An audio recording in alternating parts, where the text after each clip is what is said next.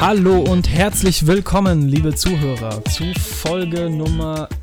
Scheiße, ich habe mir die Folgennummer nicht notiert. ähm, ihr seht sie oben.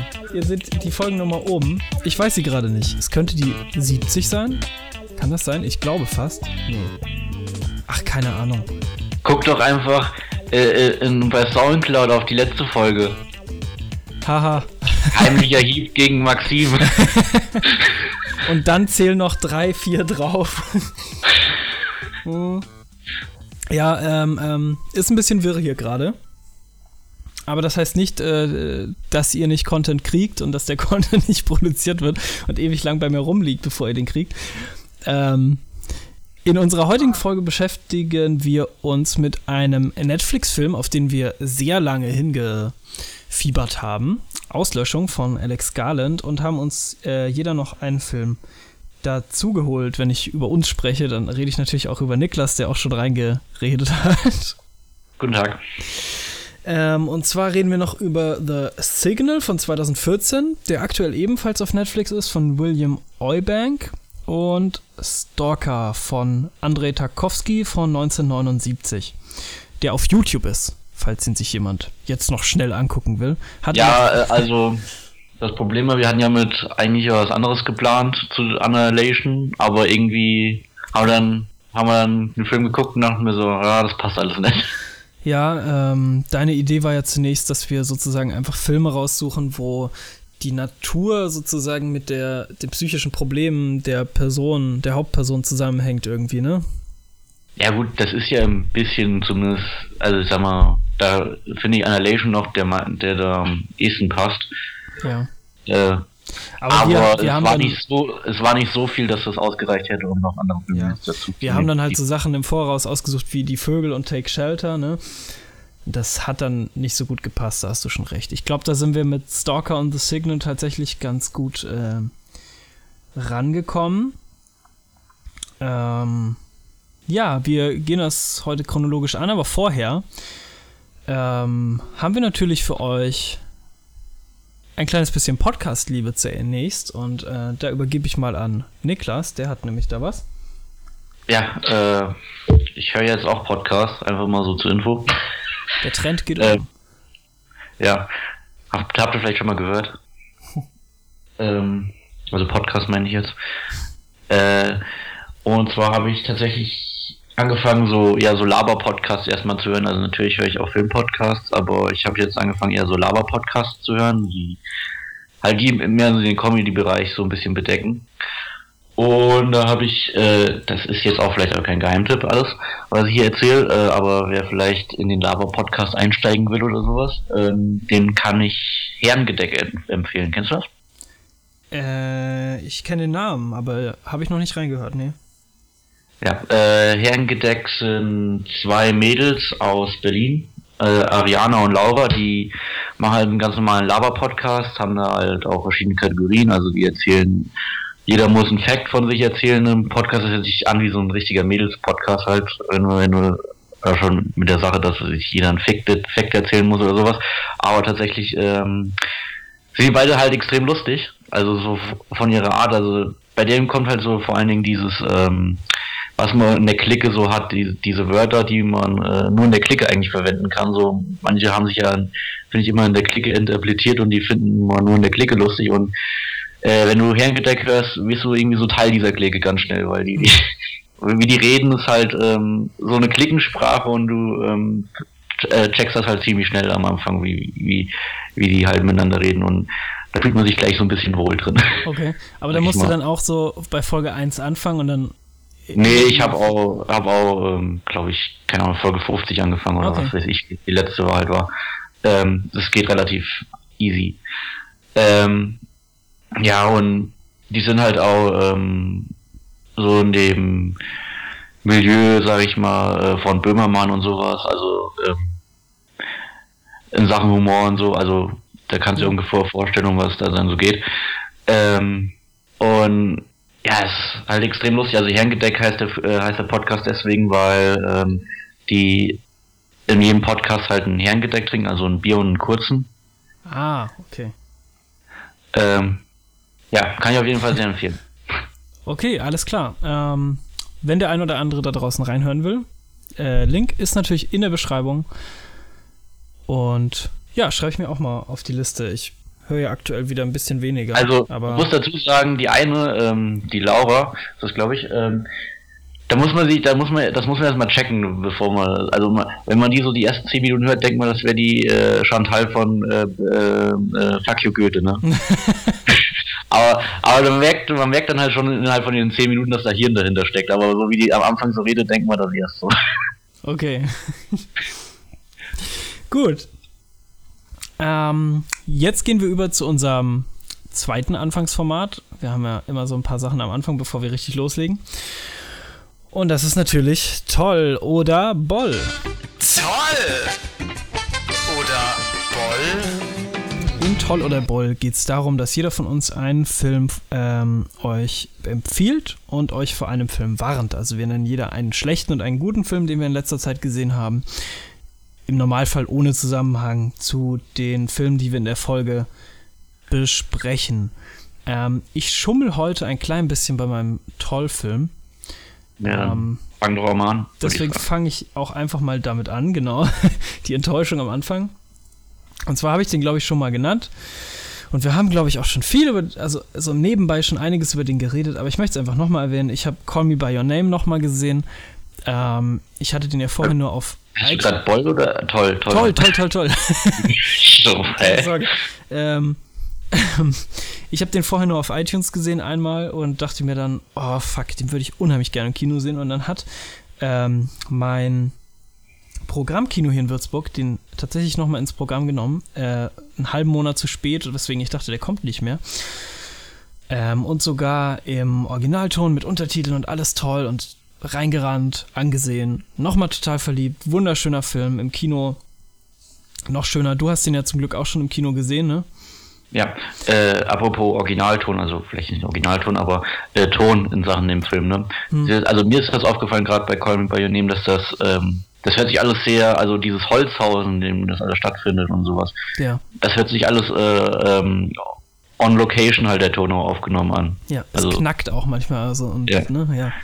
Es ist, es ist so schön, also ich, ich kann immer nur wiederholen, wenn ich sage, das ist so ein wahnsinniger Urlaubsfilm, der, der mich wirklich in so eine kleine, ja, so eine kleine nostalgische Reise irgendwie versetzt und auch so von der Musik her einfach so toll. Ich, ah, also, ja, es ist, glaube ich, wir wir haben ja schon drüber geredet, auch in der Oscar-Folge, wie, wie toll dieser Film wirklich ist und es, es ist einfach so. Es ist einfach wunderschön. Ähm, 100 Pro bei mir ein äh, Top 5 Anwärter auf jeden Fall. Mal gucken, wie das am Ende so aussieht. am Ende des Jahres. Was da noch so kommt, aber ja, ich habe mich wieder begeistern lassen davon. Aber wie gesagt, den haben wir schon mal äh, durchgekaut. Deswegen sag du mal doch äh, deinen neuen Tollfilm. Mein neuer Tollfilm. Ich hatte mal Bock, äh, weil ich von dieser Frau schon ein bisschen was so recherchiert habe und auch gewisse, na keine Dokufilme, aber einen Film gesehen habe, wo es um ihr Leben geht. ähm, hatte ich mal Bock, einen Marilyn Monroe Film zu gucken, weil ich das noch nie gemacht habe. Man hört so viel von der Dame, also sie gilt ja als die Kult, Kultfrau der 50er Jahre, sag ich mal.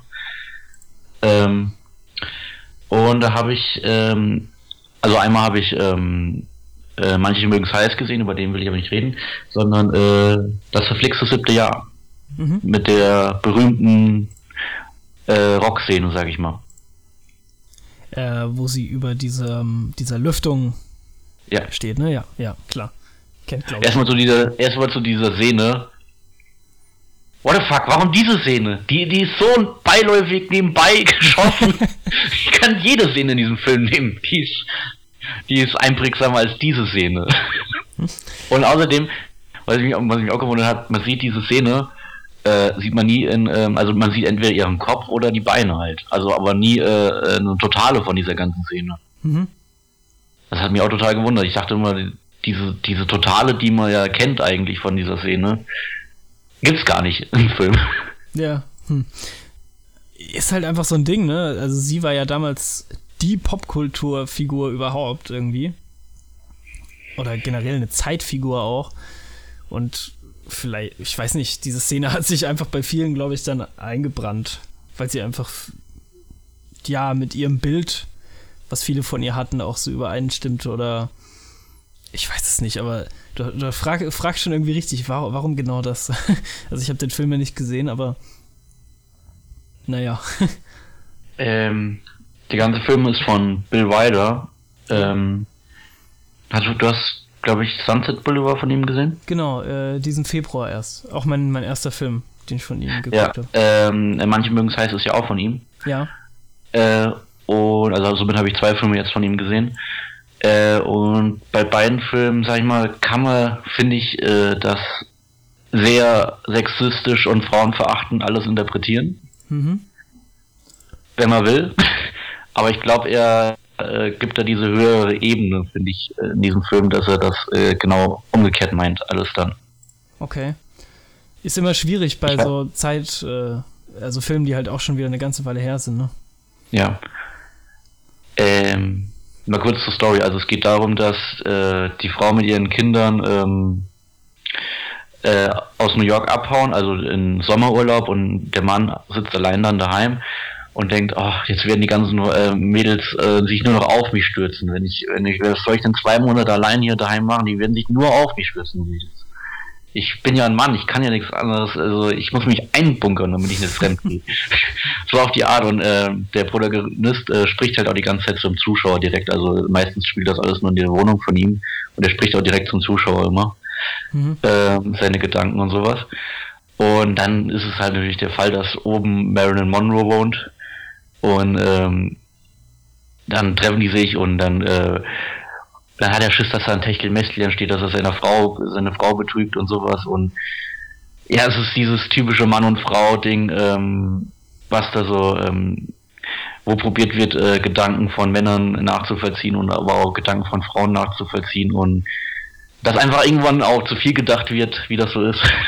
Ja. ähm, und das ist halt nur so eine äh, Komödie verpackt. Und ja, was soll man zu dem Film sagen? Also er ist richtig lustig und ich glaube auch vor allen Dingen, ähm, ich glaube dieser zweiten Ebene, dass das alles sehr ähm, frauenfreundlich doch gemacht ist und ähm, der eigentlich eher uns Männern so den Arschlochspiegel hinhält. Mhm. Es ist interessant, wie, man da manchmal so in, in Schwierigkeiten gerät, wenn man so, so einen älteren Film sieht. Also ich habe den ja nicht gesehen, aber es würde mich, mich auch interessieren, also viel mehr noch von Billy Wilder nachzuholen. Er ist auch irgendwie eine ganz interessante Figur. Wenn man jetzt mal ganz äh, zurück an die Wurzeln geht, ist er ja eigentlich sogar ein äh, deutscher Regisseur, der dann nach Frankreich und später in die USA gegangen ist, auch eben wegen, ähm, weil er Jude war und dann eben so eine große Hollywood-Ikone irgendwie mit wurde. Ich meine, so manche mögen es heiß und äh, das verflixte siebte Jahr, das waren ja große Filme oder auch sowas wie Apartment und äh, Double Indemnity oder eben Sunset Boulevard. Der war ja schon damals äh, ein Riesenmann, der hat ja mit jedem zusammengearbeitet mal. Ähm, ist schon jemand, wo man, glaube ich, auch noch ein bisschen nachzuholen hat. Also wie, das machen wir gerade ein bisschen gleichzeitig. Ja, bei mir ist, ich mache das nicht so chronologisch und korrekt. Ja, gut, das habe ich ja auch nicht gemacht. Ähm, ich habe mir nur Sunset Boulevard angeguckt, weil die Mareike, äh, Captain Sumi, Grüße, den ja im Followberry, äh, beziehungsweise ist einer ihrer Lieblingsfilme und ich habe mir ein paar davon vorgenommen. Ich habe nur die Hälfte im Februar geschafft, die anderen hole ich irgendwann dieses Jahr noch nach. Aber ja, der war schon auch echt gut. Muss man schon sagen. Ja. Und was man auch noch sagen kann, also Marilyn Monroe wird auch immer, also jetzt zumindest in diesen beiden Filmen war es immer so, dass es auch mit so einem Spannungsbogen bevor dem Aus ersten Auftritt von ihr, so Mhm. man sieht den Schatten an der Tür, ne? Ja. Oder sowas. Wird das schon so aufgebaut und ohne Scheiß, man sieht die Frau zwei Sekunden und man hat sich in die verliebt. Das ist, das ist so krass. Ich glaube, ich habe noch gar nichts mit ihr gesehen. Ich bin mir nicht sicher, aber ich kann mich nicht an was erinnern. Deswegen ist das für mich dann auch eine, eine totale Premiere. Also, nee, ich, ich kann eigentlich noch gar nichts mit ihr gesehen haben. Das würde ich, glaube ich, würde ich mich, glaube ich, dran erinnern. Okay, ich übernehme mal Ähm, auch mein Boll-Film kann ich relativ schnell abhaken. Ich bin ja gerade immer noch in einer, ähm, ja, habe mir ein bisschen zur Aufgabe gemacht, ganz, ganz viele uralte Filme zu schauen und ähm, da stolpert man über den ein oder anderen Kurzfilm ähm, und über die ein oder anderen Machenschaften von Thomas Edison und so bin ich gerade so ein bisschen bei Edwin S. Porter hängen geblieben, der damals mit äh, der große The Great Train Robbery, also der große äh, Zugüberfall, äh, wahnsinnige Erfolgsgeschichte geschrieben hat, der aber auch ganz, ganz, ganz viele äh, wirklich kurze Filme noch gemacht hat, die total langweilig sind. Und er, er mag schnittmäßig äh, sehr revolutionär gewesen sein, aber ich habe das Gefühl, bei diesem Menschen war nicht besonders viel ging davor hinter der Kamera, sondern es war eher so, so ein Business-Ding. Ähm, und es gibt einen Film im Speziellen, den ich ziemlich, ziemlich blöd und scheiße finde. Und das ist, äh, der heißt Electrocuting an Elephant. Und es geht um einen Elefanten, den kennt man vielleicht sogar namens Topsy. Ähm, die damals. Oder nicht Wechselstrom ausprobiert? Oder sowas? Ich bin mir nicht sicher, da kennst du dich, glaube ich, dann besser aus. Ähm, wir, haben, wir haben in der Berufsschule dreimal den Stromkrieg geguckt. okay. Zwischen das Tesla so und Edison, oder was? Genau, das ist so eine ah. Doku gewesen. Ach krass. Ich glaube, da war auch sowas mit einem Elefant, wo sie Wechselstrom ausprobiert haben. Ach du Scheiße, echt war das das? Okay. Ähm, das Ding ist halt, das Ganze wurde auf Video äh, auch gepackt, also was heißt auf Video, auf Celluloid eben. Und dann später auch konnten die Leute sich das ansehen, eben in diesen kleinen äh, Kinematographen, also diesen kleinen Gucklöchern, wo du das dann gesehen hast. Ähm, und das finde ich schon irgendwie krass. Also ich kann mir das kaum angucken. Ich finde das ziemlich heftig. Und das dann so auszustellen auch noch. Also dieser Elefant hatte wohl irgendwem irgendwas getan und wäre sowieso anscheinend genommen worden, weil das in Amerika um die Zeit halt auch so war. Ich weiß es nicht. Ja, es ist auch, glaube ich, so, also gut, es ist, meine, es liegt jetzt auch ein bisschen zurück, wo ich das letzte Mal gesehen habe, diese Doku, aber der Doku hieß es, glaube ich, auch, dass sie das dreimal probiert haben, bevor er dann mhm. endlich das macht das Ganze noch schlimmer. Ähm, aber es ist schon krass. Also du siehst den Elefanten da so, so stehen, der hat so eine ganz komische Haube auf und auf einmal dampft Ich alles. glaube, wir reden auch ziemlich gerade über heißen Ball rum. Also ich glaube, es gibt vielleicht Leute, die das jetzt noch nicht gecheckt haben, um was überhaupt geht. Ja, es geht darum, dass der Elefant, ähm, wie sagt man das, durch Elektrizität umgebracht wird. Und das ist ja. ein Film, der geht halt auch nur eine Minute lang und mehr siehst du nicht. Der, der siehst den Elefanten mit der Haube dann merkst du, dass irgendwas abgeht, die Muskeln äh, kontrahieren sich, es dampft alles und der wird so ganz starr und fällt um und die Leute drumherum wirken so ganz, also anscheinend war das ja ein riesen Massenevent, da waren wirklich viele Leute auch anwesend, das merkst du dann am Ende auch ein bisschen. Das ist schon ein bisschen eklig. Muss man sich nicht unbedingt Erst, erstes, erstes Nachfilm. Ja. Also, äh, hat mich ein bisschen schockiert. Ähm, Wer es gucken will, auf YouTube gibt es das natürlich, aber braucht man nicht. Ist aber, hat wahnsinnig viel Berühmtheit irgendwie erlangt, gerade weil es, denke ich, so kontrovers ist. Ähm, ja. Naja. Was ist dein Bollfilm? Ähm, da muss ich wieder auch schummeln. Äh, ist wieder mal eine Serienepisode und dann kannst du dir ungefähr vorstellen, um was es geht. Ist bestimmt Black Mirror. Ja. ja, gut. Äh, ich habe äh, Black Mirror Folge geguckt, Archangel hieß die. Ähm, das ist die, die Jodie Foster gemacht hat. Oh, okay. Punkt. Nein. Spaß. Naja, äh, ganz ehrlich, äh, ich glaube, Jodie Foster als Regie ist wirklich nicht unbedingt. Äh, naja. Ich fand Money Monster zum Beispiel auch nicht besonders schlau, aber das sehen andere dann wieder anders. äh, nee, also es geht darum, dass ähm, eine Frau kriegt ein Kind und dann siehst du halt so ein bisschen das Leben des Kindes und dann irgendwann ähm, äh, verliert sie das Kind am Spielplatz und die suchen halt überall und dann finden sie es gerade so und, und dann macht sich die Frau halt die Gedanken, was mache ich jetzt? Ich habe Schiss, dass mein Kind irgendwann verloren geht und lässt, äh, lässt dann dem Kind so ein, so ein Implantat im Kopf einpflanzen, mhm. wo sie das Kind ähm, halt per Augenansicht über, äh, also genau das gleiche sieht, was das Kind macht über ein Tablet. Ähm, und dann geht's halt, dann kann sie halt einen Filter äh, einbauen, also zum Beispiel, wenn jemand geschlagen wird oder sowas, ähm, äh, dass das zensiert ist, also dass das dann verpixelt ist alles. Mhm. Ähm, da gibt es eine gute Szene, wo zum Beispiel der Opa einen Herzanfall kriegt und das Kind äh, checkt halt nicht, dass das ein Herzanfall ist, weil es alles verpixelt ist, weil es ja vor Gewalt äh, bewarnt werden muss und So. ruft, dann halt, ruft dann halt keine Hilfe, weil es nicht weiß, was da abgeht. Opa ist halt verpixelt. so. Ähm, ja, und dann äh, geht das dann halt alles weiter und dann äh, denkt sie irgendwann, ja, äh, ist vielleicht doch schei- scheiße, das zu überwachen und dann lässt es sein und dann kommt das Kind aber ins Teenageralter, kriegt einen Freund, oh, ich will ja doch nochmal gucken, die ist so lange äh, weg daheim, wo ist sie, bla. Und ja, es ist, das hat man irgendwie, das ist das Problem, wenn man so viele Filme oder sonst irgendwas geguckt hat, es ist alles ganz nett, aber irgendwie habe ich das irgendwie schon alles mal gesehen. Das ist nicht das Problem. Das ist das Problem von dem Film und nicht von dir, Ja, würde ich mal so sagen, weil. ja, es ist alles irgendwie langweilig und irgendwie alles vorhersehbar. äh, Hm, Ich, also ich hätte, die ersten zehn Minuten wusste ich, wie es endet, so. hm. Und es hat auch sonst nicht mehr irgendwie. Nee, dann, die sind auch alle, die sind auch alle nicht sympathisch, also, ähm, dann hat die halt so Drogenprobleme, die Tochter und sowas, und dann sieht das halt die Mutter und denkst aber so, wäre mir jetzt auch egal, wenn du in der Gosse landest. Mhm. So, tut mir leid. Warum überwacht sie sie dann? Ja, also die sieht halt, wie sie ähm, zum ersten Mal Kokain nimmt halt, äh, Mhm. in dem Ding. Ja, aber wenn sie sie überwacht, dann will sie. Man, man überwacht doch jemanden, um äh, sicherzugehen, dass jemand äh, sicher ist. Und wenn du dann sagst, mir ist eh egal, wo du landest, dann ergibt das ja auch wieder keinen Sinn, oder? Ja, ich persönlich, mir war das egal, der, der Mutter natürlich nicht. Ach so, okay. Mir war das egal, als. Zuschauer war mir das egal. Okay. Da haben sich die, die Sympathien schnell aufgelöst. Ich verstehe, okay. Ähm, ja.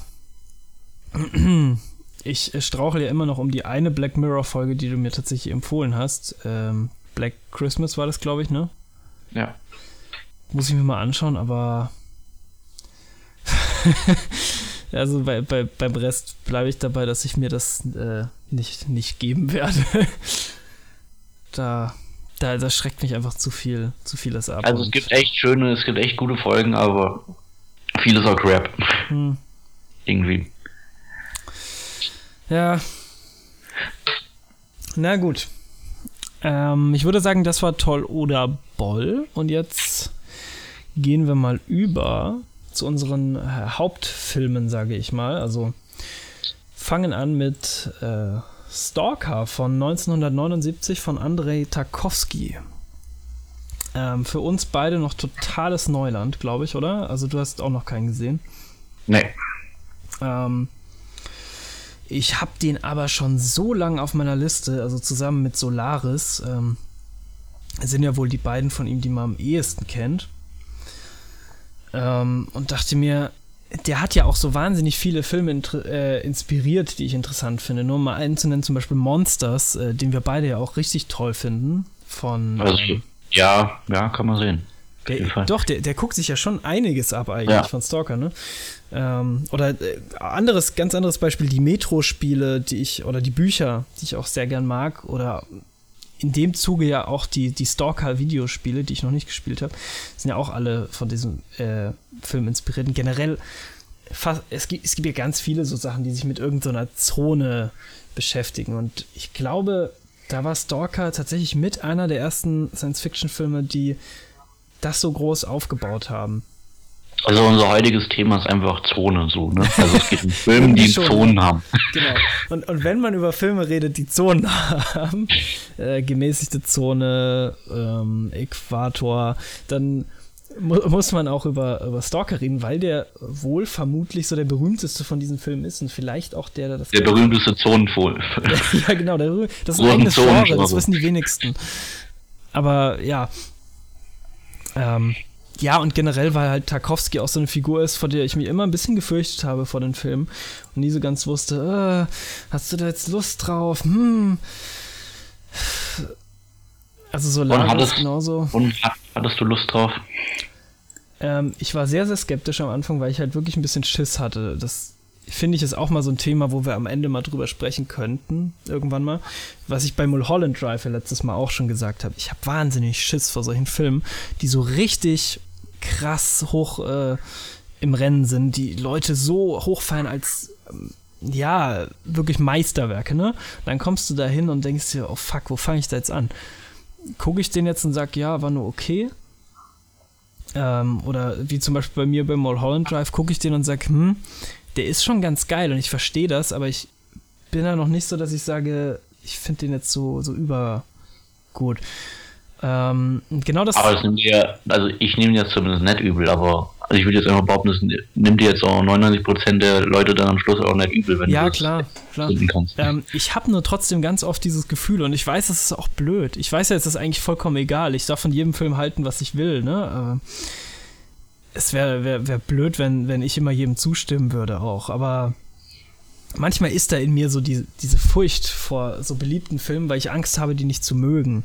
Ich, ich glaube weniger, weil ich denke, dass mich, mich dann andere Leute nicht mögen, sondern mehr, weil ich unheimlich Lust habe, zu mögen, aber es vielleicht halt sozusagen nicht klappt. Ähm, ich kann aber schon mal äh, sagen, bei Stalker hatte ich sehr viel Angst auch im Voraus, aber äh, das hat sich dann in Luft aufgelöst, denn ich fand den Film sehr, sehr gut. Hattest du im Voraus irgendwie viel davon gehört oder Tarkovsky generell? Hm, Also ich kenne das Poster. Wow. Okay, ja. Ich, ich der Unwissende. Oh mein Gott, werf die mit Steinen ab. Du hast nie was von Tarkovsky. Äh, ich kann nicht mehr den Namen gehört. Werf die mit Steinen ab. Äh, ich kenne das Poster. Geil. So, schmeiß ich die DVD rein, hab nur gehört, okay, das soll lang dauern. Aber Ja, äh, tut Solaris, schon mal gehört? Ich habe von Solaris gehört, mir nur ein Arbeitskollege gemeint, das ist- finde den schrecklichsten Film, den er je gesehen hat. Okay, krass. Weil das ist ja auch so ein Genre, Genre-Ding, ne? Solaris, äh, Raumstation, alle drehen durch. Das haben ja danach auch alle gemacht. Also, Tarkovsky ist ja schon wer, der hat, der hat da, glaube ich, viel bewegt in der Filmlandschaft auch. Aber habe ich auch noch nicht gesehen und mich noch nicht rangetraut, aber wäre bestimmt auch mal, auch mal eine Sichtung wert. Aber egal, wir reden jetzt heute über Stalker und ob man den jetzt im Voraus schon irgendwie kannte oder nicht, ist ja dann eigentlich auch wurscht. Ähm, es ist ein sehr langer, also eigentlich ist er ja gar nicht so überlang, sind wir mal ehrlich. Zweieinhalb Stunden da haben wir schon längere Filme gesehen, aber es ist ein sehr langsamer Film. Ja. Das kann Ja. man sagen. Ähm, Es ist ein Film, der eigentlich auch ähm, in einem Raum stattfinden könnte, wo drei Stühle stehen. Ja, so ähnlich. Beziehungsweise, wenn man mal ganz, äh, ganz nüchtern über den redet, dann äh, hat er ja auch nicht viel Schauplatz. Zumindest äh, entfernungstechnisch gesehen laufen ja ein paar Personen die ganze Zeit durch dieselbe Umgebung. Ne? Aber halt mehr oder weniger. Ja, das ist so mein großer Kritikpunkt, aber da will ich jetzt noch gar nicht zu sprechen kommen. Okay. ähm, Also ich finde ihn ja inhaltlich und seine Idee und alles, was er macht, finde ich ja ganz toll. Und äh, das, da bin ich glaube ich auch komplett deiner Meinung und äh, finde das auch wahnsinnig toll und innovativ, was, was der für Ideen hat und was er auch, wenn man jetzt betrachtet, dass es ein russischer Regisseur ist, äh, wie er dann vielleicht auch Kritik an dem System irgendwo äußert. Ja. Ähm, ich, für alle, die Stalker noch nicht gesehen haben, ich will mal ganz kurz beschreiben. Das kann man, denke ich, relativ einfach machen, worum es geht. Also wir haben einen äh, Protagonisten, der auch der Stalker genannt wird. Ähm, ich glaube, einen wirklichen Namen bekommt er sonst auch gar nicht, bin mir nicht sicher. Ähm, wir sehen am Anfang kurze Szenen, wie er sich aus dem Haus schleicht. Ähm, er hat eine Tochter und eine Frau. Seine Frau bemerkt dann noch, dass er, dass er geht. Ah, da vorne hat irgendwas anderes noch. nee, die. Alter, voll, doch ganz am Anfang ist, sieht man schon diese Bar. Ach so, du hast recht. Ja, es gibt so, so ein paar Bilder mit, mit Titeln, ne? Ja. Ja. Ähm, ja, gut. Aber so die erste wirkliche Szene zeigt eben das Schlafzimmer. Er schleicht sich raus und äh, macht sich schon mal bereit, weil er will wieder äh, auf, ja, wie sagt man das, auf, auf Reisen sozusagen gehen, denn sein Beruf als Stalker, und das ist kein wirklicher Beruf, sondern eigentlich was äh, Kriminelles ist, er bringt Leute in eine verbotene Zone. Das ist eine Zone ähm, in dem Land, in dem sie sich befinden, was auch nicht so richtig genannt wird, weil es scheint eher ein kleines Land zu sein, aus den Gesprächen genommen, aber sie benennen es nicht wirklich. Ich glaube, es ist Russland, oder? Ich glaube, Ich glaube ehrlich genannt. nicht, weil irgendjemand redet mal über dieses Land, dass es gar nicht so groß wäre und das passt ja auch nicht so richtig äh, zur, zur Sowjetunion. Äh, auf jeden Fall, es gibt dort eine Zone, es wird spekuliert, dass da ein Meteorit abgestürzt ist und äh, seit zehn Jahren ist das abgesperrt jetzt und wohl sehr gefährlich und die Legende sagt aber, dass in der Zone ein Raum ist, der einem seinen innersten Wunsch erfüllt, wenn man in diesen Raum geht. Und es gibt natürlich Leute, die, die das sehen wollen. Und der Stalker ist der Typ, der Leute illegal da hineinschleust. Äh, in dem Fall von diesem Film ist das ein Schriftsteller und ein Wissenschaftler, ein Physiker, die auch keine Namen bekommen, sondern einfach mit Schriftsteller und Physiker angesprochen werden. Äh, beziehungsweise, ich glaube, Wissenschaftler und Schriftsteller. Ja, oder man kann, das ist natürlich eine Metapher für ähm, Wissen und Fantasie, oder? Das sind halt verschiedene verschiedene Weltanschauungen, die hier aufeinander prallen. Und genau das ist eigentlich dann das Ding von Film, von diesem Film. Wir sehen dann eben diese drei Persönlichkeiten, also der Stalker, der sich da so langsam als ja, so eine Art Priester irgendwie entpuppt für diese Zone. Ähm, jemand, der Hoffnung bringen will und den, den Schriftsteller, der, der sehr, ja, sehr, sehr, sehr hohe Selbstzweifel hat und den Professor, der später noch ganz andere Pläne verfolgt. Ähm, wie sie in diese Zone vordringen und nach diesem Zimmer suchen. Und jeder geht anders mit den Umständen um. Und ich glaube, viel mehr muss man dazu gar nicht sagen. Man kann sich den Film auf YouTube ansehen, ähm, auf Russisch mit Untertiteln. Ähm, ich würde ihn tatsächlich einfach mal jedem empfehlen. Und jetzt werden wir auch natürlich äh, mehr drüber reden und die natürlich auch spoilern. Wo fängt man da an? Gut, der Film ist äh, schwarz-weiß oft, also am Anfang und am Ende. Ja. Also es ist aber auch kein richtiges schwarz-weiß, mehr so ein schwarz-braun. Ja. Es hat, es hat so einen alten Fotolook, ne? Ja.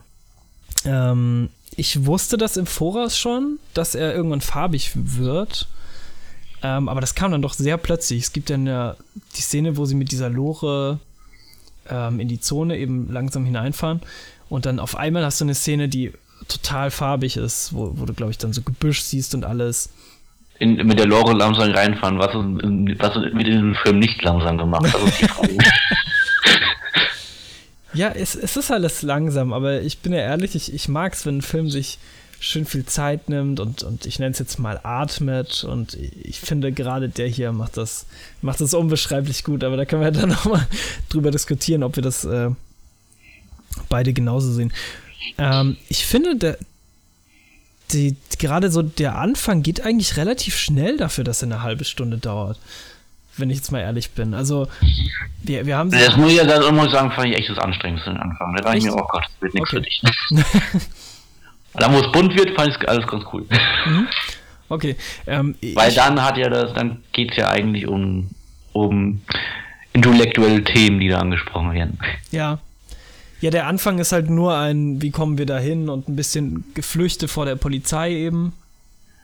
du hast schon recht, das ist jetzt nicht so, nicht so wahnsinnig ergiebig, aber mir hat es irgendwie stimmig für diese Welt sehr gut gefallen. Also wie, wie sie da dauernd aufpassen müssen, wie sie sogar beschossen werden oder generell, wie er sich am Anfang rausschleichen muss. Das ist auch so. Es ist auch so langsam, aber so wahnsinnig gut gefilmt, finde ich. Also die Kamera ähm, schwebt hier ja tatsächlich immer so richtig, richtig seicht durch die Gegend. Also gerade so in der ersten Szene, wo sie einfach so auf das Schlafzimmer zufliegt, immer näher. Das ist unheimlich clever gemacht, finde ich. Und dann läuft der Stalker auch kurz aus, aus dem Bild und läuft dann wieder rein und dann ändert sich sogar die Schärfe kurz. Das ist ich finde das super interessant. Die Kamera ist auch eigentlich immer in Bewegung, nur meistens einfach wirklich sehr langsam. Das finde ich auch interessant. Also der, der wirkt ja manchmal so, als hätte er so ein bisschen so Stillleben. Äh, mhm. mäßige Bilder, wo sich jetzt nicht so viel bewegt.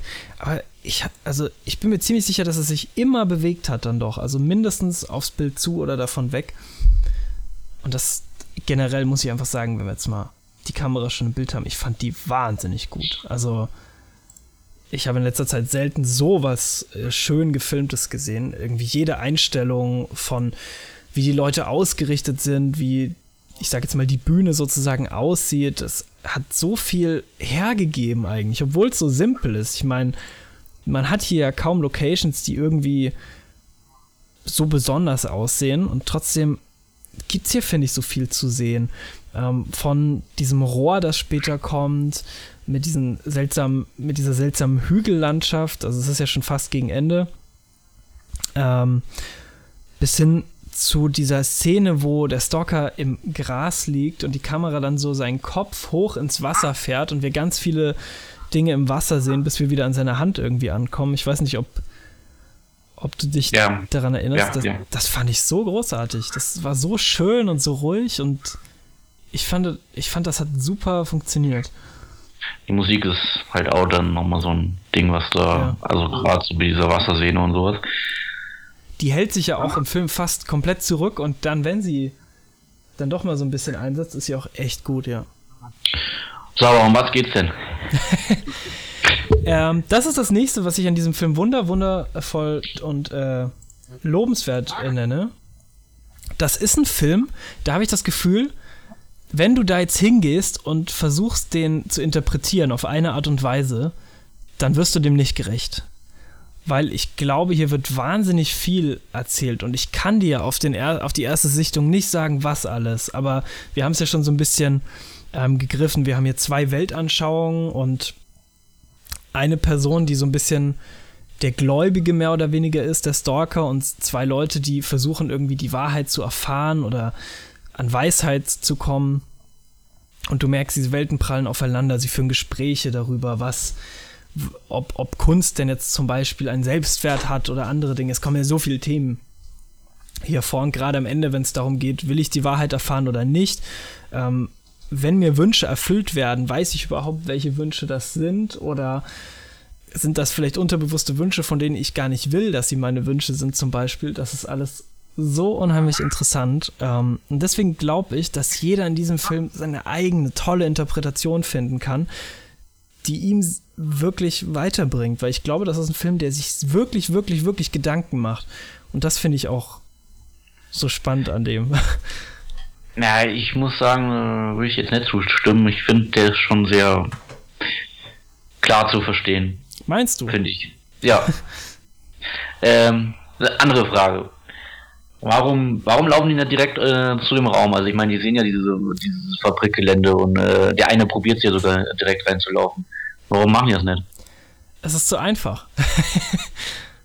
Es klingt so blöd, aber es ist zu einfach. Das ist ja oft so, wenn du ein Ziel siehst in Reichweite. Ähm, der längere Weg ist oft der bessere. Und das klingt jetzt wie eine alte, blöde Weisheit, aber ich finde das so schön dargestellt hier, weil der Stalker sagt ja auch, du kannst es probieren, du kannst es machen, aber es ist gefährlich, einfach so diesen Weg zu gehen. Und er weiß, es gibt einen Weg, der ist vielleicht irrsinnig lang und totaler Quatsch, aber auf diesem Weg kommst du dahin. Hm. hm. So sehe ich das. Ja, ähm, und vor was haben die so Angst? Also, Das ist ja Ich auch meine- eine wahnsinnig interessante Frage, ne? Was, was, was die, die, die ganze Zeit wird, ähm, gut, jetzt kommen wir zum Spoiler-Part, aber die ganze Zeit wird ja gesagt, oh, hier ist es ja richtig gefährlich, Junge. Ja. Hier, jeden Moment geht eine Atombombe so gefühlt hoch, so ist die Stimmung. Ja, Äh, aber passieren tut ja nicht viel. das finde ich auch die unheimliche Meisterleistung, weil ich fand diesen Film tatsächlich auch unheimlich spannend. Das muss ich jetzt mal sagen. Zum Beispiel die Rohrszene, also ähm, wie der Schriftsteller durch dieses Rohr läuft, ich fand die unheimlich spannend. Und auch wenn da nichts passiert. Ähm, ich finde, das ist gerade die Stärke vom Film, dass er gar nicht zeigen muss, was an Gefahren da ist. Ich finde, man spürt es. Also ich, ich habe es gespürt. Also im Rohr, da gibt's ja auch nicht viele Wege, ne? Ja. Aber das Rohr wurde sogar der Fleischwolf genannt. Ich glaube, das Ding ist, ähm, die Zone ist deshalb so gefährlich, weil sie lebt ja auch. Sie ist ja irgendwie ein Organismus für sich selbst. Und wenn sie will, dass du stirbst, dann bringt sie dich vermutlich auch ziemlich schnell um, wenn ich das richtig verstanden habe. Beziehungsweise wenn du sie nicht gut behandelst. Ähm, oder das Ding ist ja auch, dass sich Wege verändern angeblich immer wieder. Das sagt der, der Stalker ja auch. Wenn du da lang läufst, äh, oder du darfst eigentlich nicht warten, weil die Welt um dich herum verändert sich zu schnell. Die Zone verändert sich, weil sie eben, eben lebt. Das finde ich auch so interessant, als dann der, der Professor einmal zurückbleibt und sie nicht wissen, wo er ist, und dann ist er auf einmal vor ihnen, beziehungsweise sie sind irgendwie dann doch im Kreis gelaufen anscheinend. Ähm, Ja, vielleicht ist er auch einfach mal den direkten Weg gegangen. Schon mal überlegt. Ja, aber das, ähm, das ist jetzt, das ist jetzt Logik, äh, Gedenke. das passt ja nicht wirklich in, die, in den Film rein. Das glaube ich nicht. Der Professor ist ja zurückgegangen Doch. zu seinen Sachen und hat da gewartet. Doch, das passt in den Film rein. Na. Soll ich mal sagen, um was es in dem Film geht? ja, sag's mir doch. Also für mich ist es ganz eindeutig, geht es um den Film um Träume, also nicht im Sinne von Träumen wie Inception, also wenn du schläfst Träume, also diese Träume meine ich nicht, sondern äh, Träume hinterherjagen, also Träumen, äh, du musst, also wie schwer ist es, hm, irgendein Beispiel für einen Traum, keine Ahnung, du willst Millionär werden, sage ich jetzt einfach mal, ähm, was du dafür tun musst, um Millionär zu werden. Ähm, und welche Meilensteine dir in den Weg, äh, welche, welche Hürden dir in den Weg gelegt werden, um Millionär zu werden. Mhm. Oder ähm, ich meine, die, wir haben die ganze Zeit irgendwelche Muttern, äh, um den Weg äh, irgendwie anzugeben. Also das ist ja, das ist ja die, die, die, die sogenannten Meilensteine, die du dir selber äh, sagst, dass du bis da und da das erreicht haben willst, dass du Mhm. dahin läufst. Ähm, dann hast du das Rohr. Das Rohr ist dann irgendwann, irgendwann kommst du zu dem Punkt, wenn du Millionär wirst, musst man halt Scheiße machen. Und da gibt's halt ein, äh, ein, einen Weg, der jetzt richtig beschissen aussieht, aber da musst du jetzt einfach mal durch. Ähm, das ist für mich die Metapher des Rohrs. Ähm, dann siehst du diese Wasserszene, was du, was du äh, opferst für dein, für dein, ähm, für dein Ziel, um dein Ziel zu erreichen, was du für äh, Leichen sozusagen hinter dir lässt. So, und dann ähm, siehst du den Professor, der so einmal äh, zehn Meter weiter vor dir ist, ja, der hat vielleicht einfach mal eine ganz andere Abzweigung genommen und auf einmal bist du schneller da. Also es gibt ja nicht den einen Weg, um dein Ziel zu erreichen. Mhm. Vielleicht hat er da eine andere Aktie angelegt, wenn er Millionär werden will. Oder sowas. Ja, oder die Dinge sind eben einfach so gelaufen. Ich meine, was den Professor da an diesen Ort bringt, wo er dann war, war ja vielleicht nicht mal er, sondern wie gesagt auch einfach die Zone selbst. Oder wenn in deiner Interpretation das Leben, das ihn halt dann so dahin gebracht hat und die anderen sind einen anderen Weg gegangen und dann doch wieder da rausgekommen. Ich meine, das passiert ja. Und findest du dann nicht irgendwie, dass die Angst äh, eher fiktiv ist? Also ich meine, äh, wenn du dich so sehr daran klammerst, äh, ähm, nur diesen einen Weg zu gehen, der, der, der dir das doch auch ein bisschen beschränkt, also so die Ansicht. Das ist eine interessante Frage, weil das, ähm, es kann auch sein, ich meine, wir können den Stalker, also die Person des Stalkers, natürlich auch äh, dahingehend hinterfragen. Ähm, Ja, der er Stalker ist ja auch äh, an sich hat, ne? keine Person, sondern der Stalker ist für mich die Metapher des Schicksals oder des, äh, de, des Willens oder des, Mhm. ähm, äh, des Glaubens, dass man das ja, schafft. Das, also äh, unter Glaube würde ich ihn auch stellen. Ähm, aber ich, ich, das ist ja, die Interpretation ist gut, ne? Die ergibt auch Sinn. Aber ich glaube nicht, dass das die einzige ist. Ähm, ich meine, allein in einem religiösen Sinne kann man hier, glaube ich, noch viel, viel mehr reinlesen. Ähm, jetzt, allein wenn wir irgendwie sagen, es geht hier einfach um religiöse Erleuchtung, beziehungsweise um, um die Wahrhaftigkeit, um Gott irgendwie, nach dem wir alle suchen. Der, der Professor ist irgendwie, ne, hier Wissenschaft, der ist äh, rational denkend, der, ja, aber das, das ist mir auch, dass du dein Ziel erreichen willst. ja klar, du willst- eine andere Form von Ziel, das stimmt. Also es ist auf jeden Fall ein Ziel, da hast du recht. Ähm, der Schriftsteller ist immer so der emotionale, also es, sie suchen nach einer Antwort. Es, am Ende steht ja eigentlich eine, eine, ein Ziel, eine Antwort, ein Wunsch.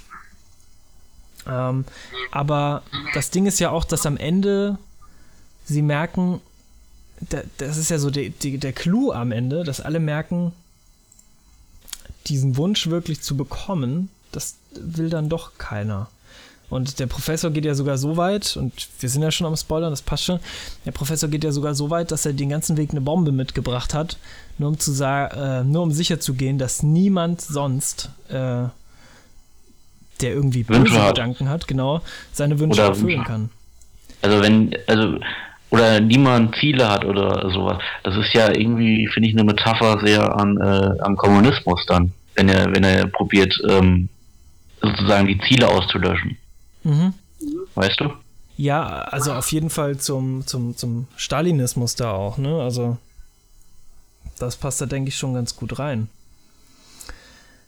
Ähm, das finde ich dann auch so interessant, wie dann der Stalker ja, ja wirklich durchdreht, sobald er erfährt, dass er vorhat, die Zone zu zerstören, weil das sein Ein und Alles ist. Weil das für den Stalker ist die Zone ja die absolute Hoffnung, weil ihn das noch irgendwie an den Menschen glauben lässt oder beziehungsweise Weil ihn das Ja, noch glücklich macht, da- dass hier Er, Leute er, Wünsche erfüllt bekommen. er wird ja er wird ja fast wahnsinnig. Also das ist ja auch so eine Metapher dafür, wenn du wenn du keine Ziele in deinem Leben hast, wenn du wenn du sagst, du hast in deinem Leben keine Ziele mehr, dann dass, dass du dann geisteskrank wirst, beziehungsweise dass du dass du den Wunsch zu leben verlierst. So. Mhm. Ja, also keine Ziele, keine Hoffnung, keine Wahrheit, das ist, das ist alles irgendwie Sinn. Aber gleichzeitig trauen sie sich ja auch nicht, diesen Raum zu betreten. Wir sehen diesen Raum ja eigentlich nicht mal. Äh, Nicht einmal, wenn ich mich jetzt nicht total irre. Wir sehen den immer nur so ein bisschen von der Seite. Ja gut, er fährt ja in den Raum rein und dann regnet es halt in diesen Raum, aber du siehst halt nichts, Ja. was wieder ausgestattet ist. Ist ja auch diese wundervolle Szene, wo der Schriftsteller fast aus Versehen sogar in den Raum hineinfällt. Ja. Das fand ich so ein Humormoment, der da fast gar nicht reingepasst hat, aber der super war. Wie er da fast noch reinstolpert, dann hal hal- halten sie ihn noch fest. Ja, das ist, äh, also ich fand das äh, wunderschön. Ich fand auch toll, dass der, dass es dann nicht so den klassischen Konflikt gibt, Professor baut die Bombe, sie versuchen ihn aufzuhalten, sondern dass der Professor dann selber einsieht, das ist totaler Quatsch und seine Bombe dann selber langsam auseinanderbaut und Stück für Stück ins Wasser wirft. Also, Oder auch, auch eine Szene, wo er ans Telefon einfach so geht, was auch immer klingelt. ja. Was auch dann wieder so, so ein Ding ist, was, wenn- du äh, deine Ziele verfolgst und machst dann irgendwas einfach impulsiv, ohne drüber nachzudenken, wie das dann weiterbringt. Hm. Ich, ich sehe schon, du hast dir da doch ein paar Gedanken gemacht. Ja, ich habe mir ein paar Gedanken gemacht. ich ich habe mich da noch nicht getraut, so wirklich ähm, eine Interpretation anzusetzen. Ich glaube, Ich habe du jetzt hast auch das nicht- ich in hab- den- ja, ich ich habe glaube, jetzt auch du nicht- hast es in den Grundzügen schon echt gut. Ähm, Ich habe es jetzt auch nicht Was? nachgeguckt, ob das stimmt, was ich jetzt sage, aber so war meine Ansicht. nee, ich glaube, du hast das schon ziemlich gut äh, erfasst, aber ich glaube halt wirklich, dass, dass du halt gerade auch die Sache, die du jetzt erzählt hast mit, mit Zielen und so, das ist ja immer noch eine sehr lose Interpretation. Das kann man ja in alle Richtungen dann eben deuten. Ob du es eben jetzt auf Glauben, auf Wahrheit, auf, auf Wünsche außerhalb dessen ähm, an, anlegst. Ist ja auch interessant. Ja, das ist dann halt, das ist halt dann ein persönliches Ding für jeden, der vielleicht selber irgendein Ziel verfolgt in Sachen Glauben oder Reichtum oder sowas, der, der das dann so interpretiert. Aber ich glaube, im Grundzügen geht's halt um, um Ziele einfach nur. ja. Und es ist ja auch dieser Konflikt zwischen dann Glauben oder äh, Kreativität und äh, Wissenschaft dann. Aber warum sagst du dann, dass sie kurz vor dem Ziel anhalten und es gar nicht erreichen? Ja, dann ist, äh, dann, dann hat, es gibt ja, du hast vielleicht Angst davor, ähm, dass du, wenn du in diesen Raum gehst und dein Ziel, dein, dein Wunsch erfüllt wird, dann hast du keine Ziele mehr. Mhm. Und was machst du dann? Das ist auch das Ding, ja. Das ist, denke ich, eine der, eine der großen Ängste, dass du recht, ähm, dass wenn dein innigster Wunsch erfüllt ist, das sagt, glaube ich, auch der Schriftsteller, wofür lebst du dann? Er meint ja, er will seine Inspiration wiederfinden, ähm, sagt aber, was ich auch immer toll finde, dass du als Künstler ja überhaupt nicht arbeiten kannst, wenn du zufrieden bist. weil das würde ihm natürlich alles nehmen, weil wenn er seine Wünsche erfüllt hätte, worüber soll er dann, worüber soll er dann noch schreiben? Außerdem wissen wir eigentlich auch nicht, ob sie wirklich, also ist ja dann Schnitt. Und es kann ja immer noch, es ist ja so ein bisschen offen gehalten, ob sie da reingegangen sind oder nicht. Naja, dich. Der, Stalker redet ja am Ende nochmal äh, mit seiner Frau und die drei sie sieht man ja auch nochmal in der Bar und ich sieht jetzt nicht so aus, als, als wäre das passiert. Und er, er, er regt sich ja richtig über sie auf dann später noch und sagt, wie sie nur solche, solche Menschen werden konnten, dass sie die Hoffnung irgendwie verloren haben. Und ich glaube, ich glaube zu 100 Prozent, dass die nicht in diesen Raum gegangen sind. Oder vielleicht sind sie gerade deswegen in den Raum gegangen, weil, weil sie dann keine Hoffnung mehr haben. Das glaube ich, äh, das glaube ich nicht. ich finde ähm, äh, noch am Rande äh, die Geschichte dann sehr interessant, wie es um den früheren Stalker ging, also den äh, Stachelschwein nennt er ihn, glaube ich, Äh, oder? Stachelschwein, ich glaube Stachelhaut. Stachelhaut. Ähm, Der ja durchgedreht ist, mehr oder weniger, der mit seinem Bruder in die Zone gegangen ist, der ist gestorben eben in diesem Rohr. Und dann haben sie so ein bisschen rekonstruiert, dann hat er vermutlich sich seinen Bruder gewünscht im Raum, aber hat das gar nicht bekommen, weil sein er unterbewusster Wunsch sozusagen eigentlich gar nicht ist, seinen Bruder wiederzukriegen, sondern in dem Fall Geld. Ja, und dann wurde er halt wahnsinnig Genau. dadurch. Dass, Und dass gerade dass dadurch zu dass erfahren, dann dass- hat er, dann hat er ja gemerkt, dass er ein, kein Herz hat eigentlich. Genau. So. Also dass er, dass er äh, ein gefühlskalter Mensch ist und, äh, und das kriegt er direkt gesagt im Grunde dadurch, dass er Geld kriegt. Ja, und äh, das finde ich halt auch so einen spannenden Punkt, dass du gerade erst dadurch erfährst, was du dir überhaupt wünschst, weil du das ja überhaupt nicht weißt eigentlich, weil das ja in dir schlummert, ohne dass du da einfach nachschauen kannst, was ist mein innigster Wunsch. Ich schätze jetzt mal, die wenigsten Menschen wissen das wirklich. Ähm, ist das ja auch so unheimlich spannend und irgendwie auch gruselig, dieser Raum. Ich meine, würdest du den betreten? Weiß ich nicht. also ich. Äh, wenn du, wenn du, wenn du, wenn du, sag mal, wenn du äh, äh, von dir selbst überzeugt bist, dass du genau weißt, welche innigste Wunsch du hast. Aber das war ja Stachelhaut, ne? Also das, also er hat ja gedacht, dass es sein Bruder wieder haben ja. will. Äh, dann natürlich schon, aber ähm, wer weiß. Ja, also ich glaube, ich würde einen Bogen drum machen. Ähm, mir den Raum vielleicht mal angucken, aber. ähm, das andere interessante Ding ist dann ja, und das fand ich äh, extrem spannend, ähm, wenn wir schon mal über das komplette Ende reden, weil der Film ist ja nicht vorbei ähm, mit diesem Raum. Wir kehren dann wieder zurück in, in die schwarz-weiße bzw. die sepia-farbene Welt. Ähm, ganz kurz wird es wieder farbig, dann seltsamerweise, als wir dann äh, die Tochter sehen, die Tochter mehr im Bild haben vom Stalker. Hm. Ähm, über die am Anfang. über die am Anfang ja schon so ein bisschen geredet wird, ah, die hat angeblich keine Beine, sie ist irgendwie ein Mutant, weil sie eben zu nah an der Zone wohnen. Ähm, Meinst du, die Zone ist auf, warte mal, gut, die Jahre, gut, das ist dann wieder Jahre und bla. Tschernobyl, wann war das? Äh, boah, das weiß ich nicht, aber ich habe auch drüber nachgedacht. Ich google das mal kurz. Äh, aber war bestimmt ne Naturkatastrophe, äh, Nuklearkatastrophe 86 war danach. Ganzes Stückchen danach. Okay. Hätte gepasst, wenn es vorher wäre, ne? Hm.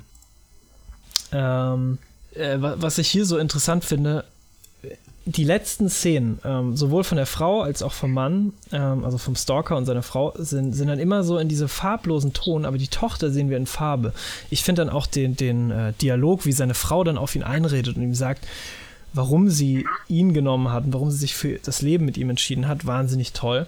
Aber gerade diese letzte Szene, wo die Tochter dann am Tisch sitzt und äh, wie nennt man das, Telekinese, glaube ich, entwickelt und die Gläser durch die Gegend schiebt. Und auch dadurch, dass diese Szenen in Farbe sind, zeigt uns, glaube ich, dass die Zone nicht nur in einen Raum beschränkt ist, sondern dass die Zone sich auch auf die Menschen inzwischen ausübt und dass diese Tochter, obwohl sie vielleicht nicht als das wahrgenommen wird, was sie ist, äh, so ein wahnsinniges Potenzial in sich hat, eben weil sie auch ein Teil der Zone ist selbst weil sie vielleicht auch einen Teil diese, dieser Hoffnung und der Wahrheit in sich trägt.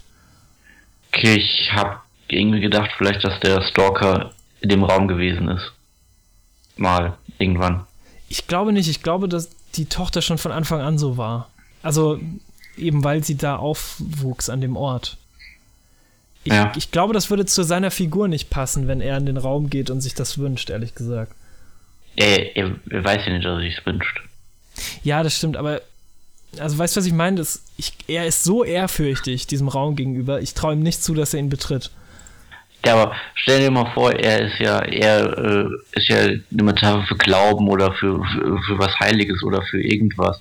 Und dann macht er, ähm, geht er in den Raum und wünscht sich im Unbe Unterbewusstsein, dass, dass seine Tochter was Gottähnliches ist. Dann mhm. bildet er sich ein Götzenbild sozusagen und äh, verrät sozusagen Gott mhm. in dem Moment. Ja, aber das, das, äh, das, ist ein schöner weiter Gedanke, aber ich glaube, das führt ein bisschen äh, weg von dem, was der Film uns zeigt.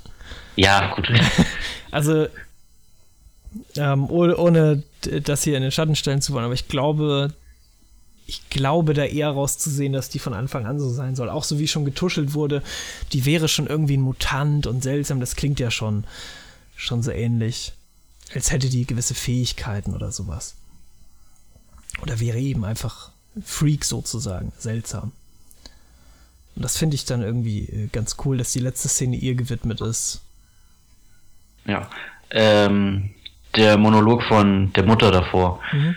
ähm, der, der zeigt ja auch so ein bisschen auf, äh, dass äh, wenn du, wenn du, wenn jemand, wenn du mit jemandem lebst, der seinen Traum die ganze Zeit ähm, nachjagt, dass die Personen rundum zerstört werden, also oder äh, leiden darunter können.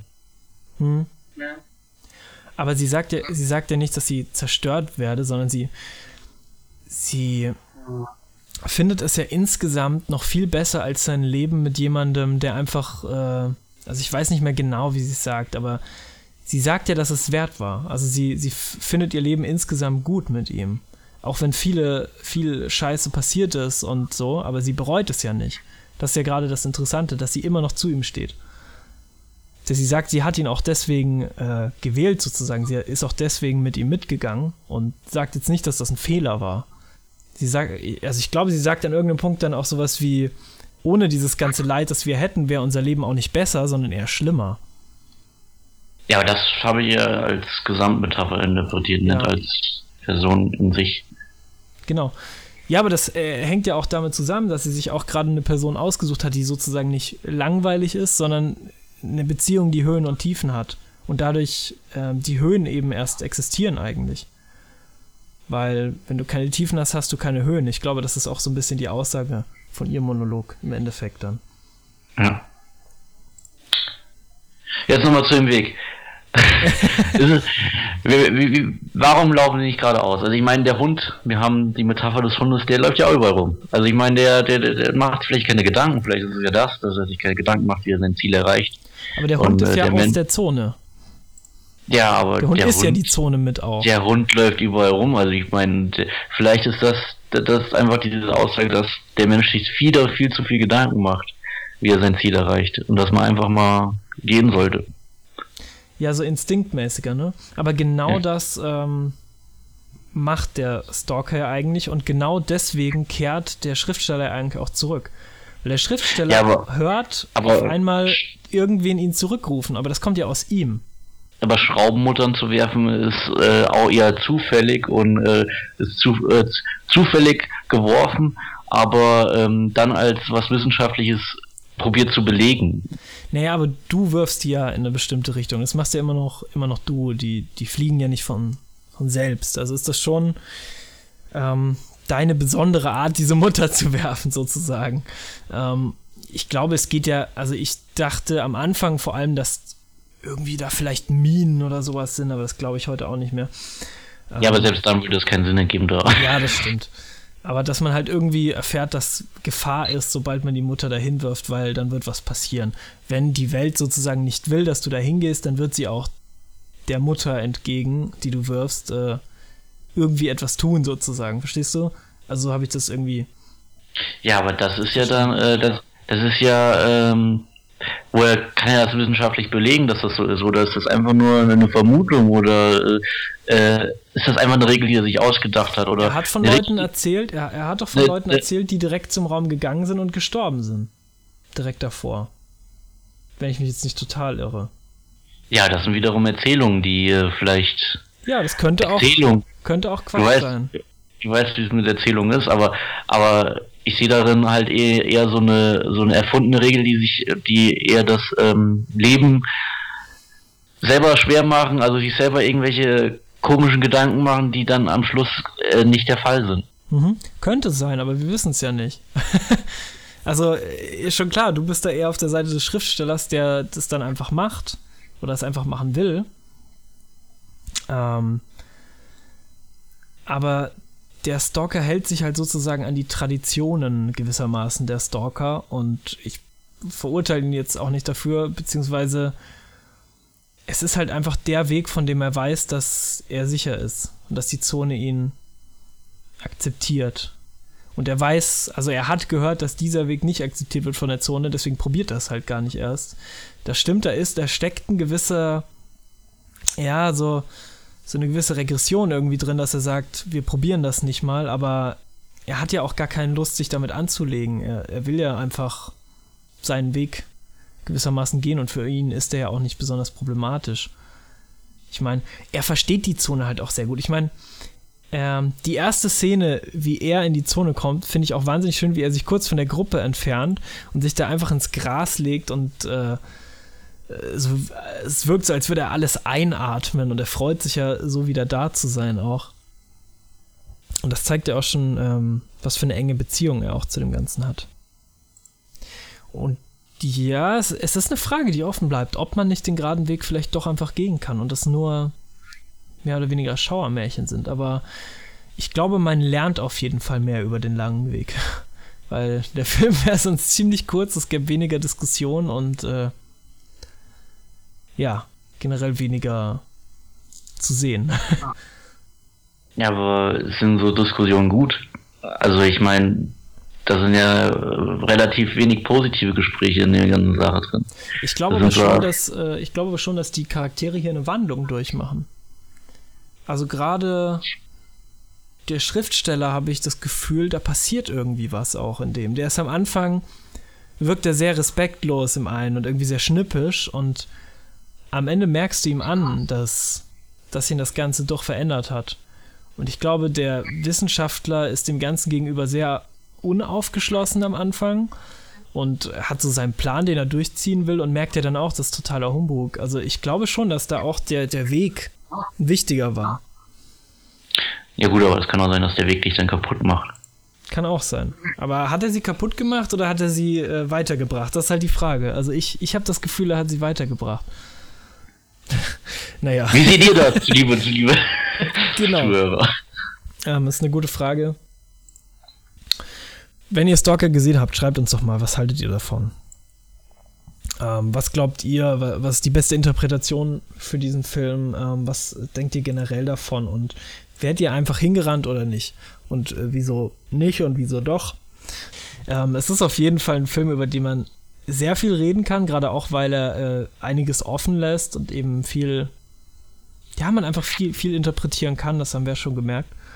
Ähm, ich würde sagen, wir kommen bei diesem Film mal zum Ende. Ich würde auf jeden Fall meiner Meinung nach ihn jedem da draußen empfehlen. Ich finde, jeder sollte den einmal gesehen haben. Auf YouTube kann man das auf jeden Fall machen. Und für mich ähm, kriegt der tatsächlich so diesen Meisterwerktitel, weil ich bin echt begeistert von diesem Film. Alle allein technisch, also was hier mit, mit dem Bild passiert, finde ich unheimlich schön. Ich finde wirklich jede Szene wie ein Gemälde, das kann ich immer wieder sagen. Und wie, wie schön sanft er eigentlich an Themen herangeht und wie, wie einfach er ist und wie er doch so eine, so eine Spannung, so eine Gefahr irgendwie immer im Hintergrund hat. Und das alles finde ich meisterhaft und wirklich, wirklich toll. Und ich habe sehr viel Lust, äh, noch mehr von Tarkovsky zu gucken. Als nächstes Solaris. Ist das ein Science-Fiction-Film? Weil ähm, auf der DVD von mir steht Science-Fiction-Klassiker. Ich würde schon sagen, dass das Science-Fiction ist. Ich meine, du hast Fantasy ist es nicht, oder? Müsste schon. Ja, es ist schon irgendwie eine Dyspo Dystopie. Ja. Hm? Ja, es, ist, es, es zeigt nicht viel Science-Fiction-mäßiges, ne? Aber gerade so im Hintergrund ähm, ist das schon, ist das schon Science-Fiction. Ich meine, diese, diese Zone, die Dinge, die da vorgehen, dieser totalitäre Staat, der da fast schon sich irgendwie auch noch, auch noch aufbaut und wir kriegen nicht viel davon mit, aber ich glaube, es ist schon so, so ein es ist schon ein Science-Fiction-Film auf jeden Fall, würde ich, würde ich glaube ich. Also, das, das, das DVD-Cover ist auch echt der Hammer. Also, das, ist, äh, das, das, sieht aus wie, ähm, wie ein 80er Jahre äh, Arnold Schwarzenegger Action-Blockbuster-Cover. Oh nein. Und dann denkst du so, guckst den Film, ja, halt überhaupt nicht. ja, war vermutlich schwieriger zu verkaufen, kann ich mir vorstellen. Aber schaut euch den an, Leute. Also es ist es wert. Ähm, ich würde sagen, wir gehen über zu unserem zweiten Film, wenn du nichts dagegen hast. Nee. Und sprechen über The Signal von äh, William Eubank oder Eubank. Ich weiß nicht, wie man, wie man ihn korrekt ausspricht. Ähm, das ist äh, nicht sein Debütfilm. Der hat vorher schon ein paar Sachen gemacht, glaube ich, aber nicht so bekannt. Ah, nee, einen Film hat er vorher gemacht, der heißt Love. Ist aber, glaube ich, jetzt auch nicht besonders äh, bekannt. Aber The Signal hat man schon einiges drüber gehört. Also zumindest ich ähm, hatte den auch schon länger auf der Watchlist. Man hat eher schlechte Sachen als gute meistens gehört, aber schon so ein bisschen interessant. Also er hatte schon mal Interesse geweckt, allein mit dem Mindfuck-Sci-Fi-Setting irgendwie. ähm, du kanntest den ja schon ein bisschen. Jetzt habt ihr alle schon gespoilert. Naja. Du kanntest den ja schon ein kleines bisschen länger, oder? Ja, ich kannte den. Das war, das war echt so ein. Bin ich durch den Karstadt oder so gelaufen und hab das DVD-Cover gesehen und so, das sieht ganz geil aus, nimm's mal mit. Habe ich jetzt auch nicht bereut, muss ich sagen. Einfach mal so. Also, ich habe ja schon im Vorhinein geschrieben, das ist nicht der beste Film, das ist nicht, vielleicht nicht mal ein guter Film, aber ich mag den ganz gern. Mhm. Ähm, Frage ist, wo fängt man an? Weil das ist, glaube ich, ein Film, da kann man. Der ist gerade darauf ausgelegt, dass man viel spoilern kann, wenn man über ihn redet, ne? Ja. ähm, deswegen können wir, denke ich, so viel sagen. Ähm, es geht um am Anfang einen Roadtrip von drei jungen Menschen, die einen Hacker suchen. Also die den Nein, verfolgen. eigentlich, also, also eigentlich wollen sie, ähm, also es gibt so, es ist ein Liebespaar, eins davon, und der andere ist so der Freund von dem, von dem Typ. Äh, und ähm, die wollen das Mädel aufs College bringen, was weit weg ist oder sowas. Und, Mhm. und dann während der Fahrt kriegen sie halt dieses Signal und merken halt, dass das relativ in der Nähe ist. Ach so, sie entschließen sich dann. Ja, gut, ja. Aber die, die kannten dieses Signal irgendwie schon, weil sie am MIT waren und da wurde ihnen da alles weggehackt, irgendwie von den Servern und jetzt sind sie super sauer Ja, und. weil irgendwie neben, neben College oder so war eine, war irgendwie so auf, ne, das ist dann die Highschool gewesen, vermute ich mal, wenn sie ins College fahren. Also auf der Highschool wurden irgendwie die Server gehackt und das wurde halt den zwei Typen angehängt, weil sie ja so krassen Hacken sind Hm. und sie so krasse Computer-Nerds sind. Und das, ähm, deswegen sind sie ein bisschen sauer auf den. Ja. Ähm, und verfolgen diese Spur eben. Und ich glaube, viel mehr sollte man gar nicht verraten. Ich glaube dann. Ja, ich finde, man kann noch sagen, Okay. äh, dass das irgendwie auch, ähm, sie finden da so ein Haus und dann ist da ein bisschen Action und dann wachen sie auf, äh, dann wacht der eine auf ähm, in der Forschungszentrale und wird von Lawrence, Fishburne ausgefragt. Also bis dahin, finde ich, kann man sagen. Okay. du wolltest noch Lawrence Fishburne zur Vermarktung reinbringen. Ja, in diesem Film ist Lawrence Fishburne vorhanden. Oh, dann gucke ich mir den aber an. ähm, ja, okay. Ähm, genau, schalten euch an, ist auf Netflix und ähm, wir reden jetzt darüber. Ähm, ja, The Signal. Ich mochte den Anfang, muss ich sagen. Also äh, ich, ich frage dich mal, es gibt, ich für, für mich ist der Film in drei Sachen geteilt. Also Okay. einmal am Anfang haben wir die Coming of Age Geschichte, ja. den Road Trip Coming of Age Geschichte. Dann habe ich geschrieben als zweites den Labor Thriller Mhm. und als drittes den Action Äh, Welchen von diesen drei Parts fandest du am besten? Den Anfang. Also das Coming of Age hat noch einigermaßen gut funktioniert. Ich mochte die Figuren ganz gern. Ich sehe Olivia Cook eigentlich immer ganz gern. Die mochte ich schon in Bates Motel. Ähm, und ich finde, das kommt alles ganz gut rüber, irgendwie ganz schön. Ich, ich mochte auch den einen Darsteller, den ich nicht so kannte. Nicht die Hauptfigur, sondern den anderen. ja, der so ein bisschen, so ein bisschen äh, kantig, sag ich mal. Ja, ja, genau. Ähm, ihn, ihn sah ich auch irgendwie ganz gern. Ich, mo ich mochte die vom Spiel auch ganz gern. Der Hauptdarsteller ist ein bisschen blass, aber jetzt nicht, nicht arg schlimm. Ähm, Klippe oder sowas, ich mal. ja, ähm, genau. Und diesen Anfang, den habe ich ganz gern gesehen. Und da dachte ich mir, okay, das ist zumindest, das ist irgendwie ganz nett.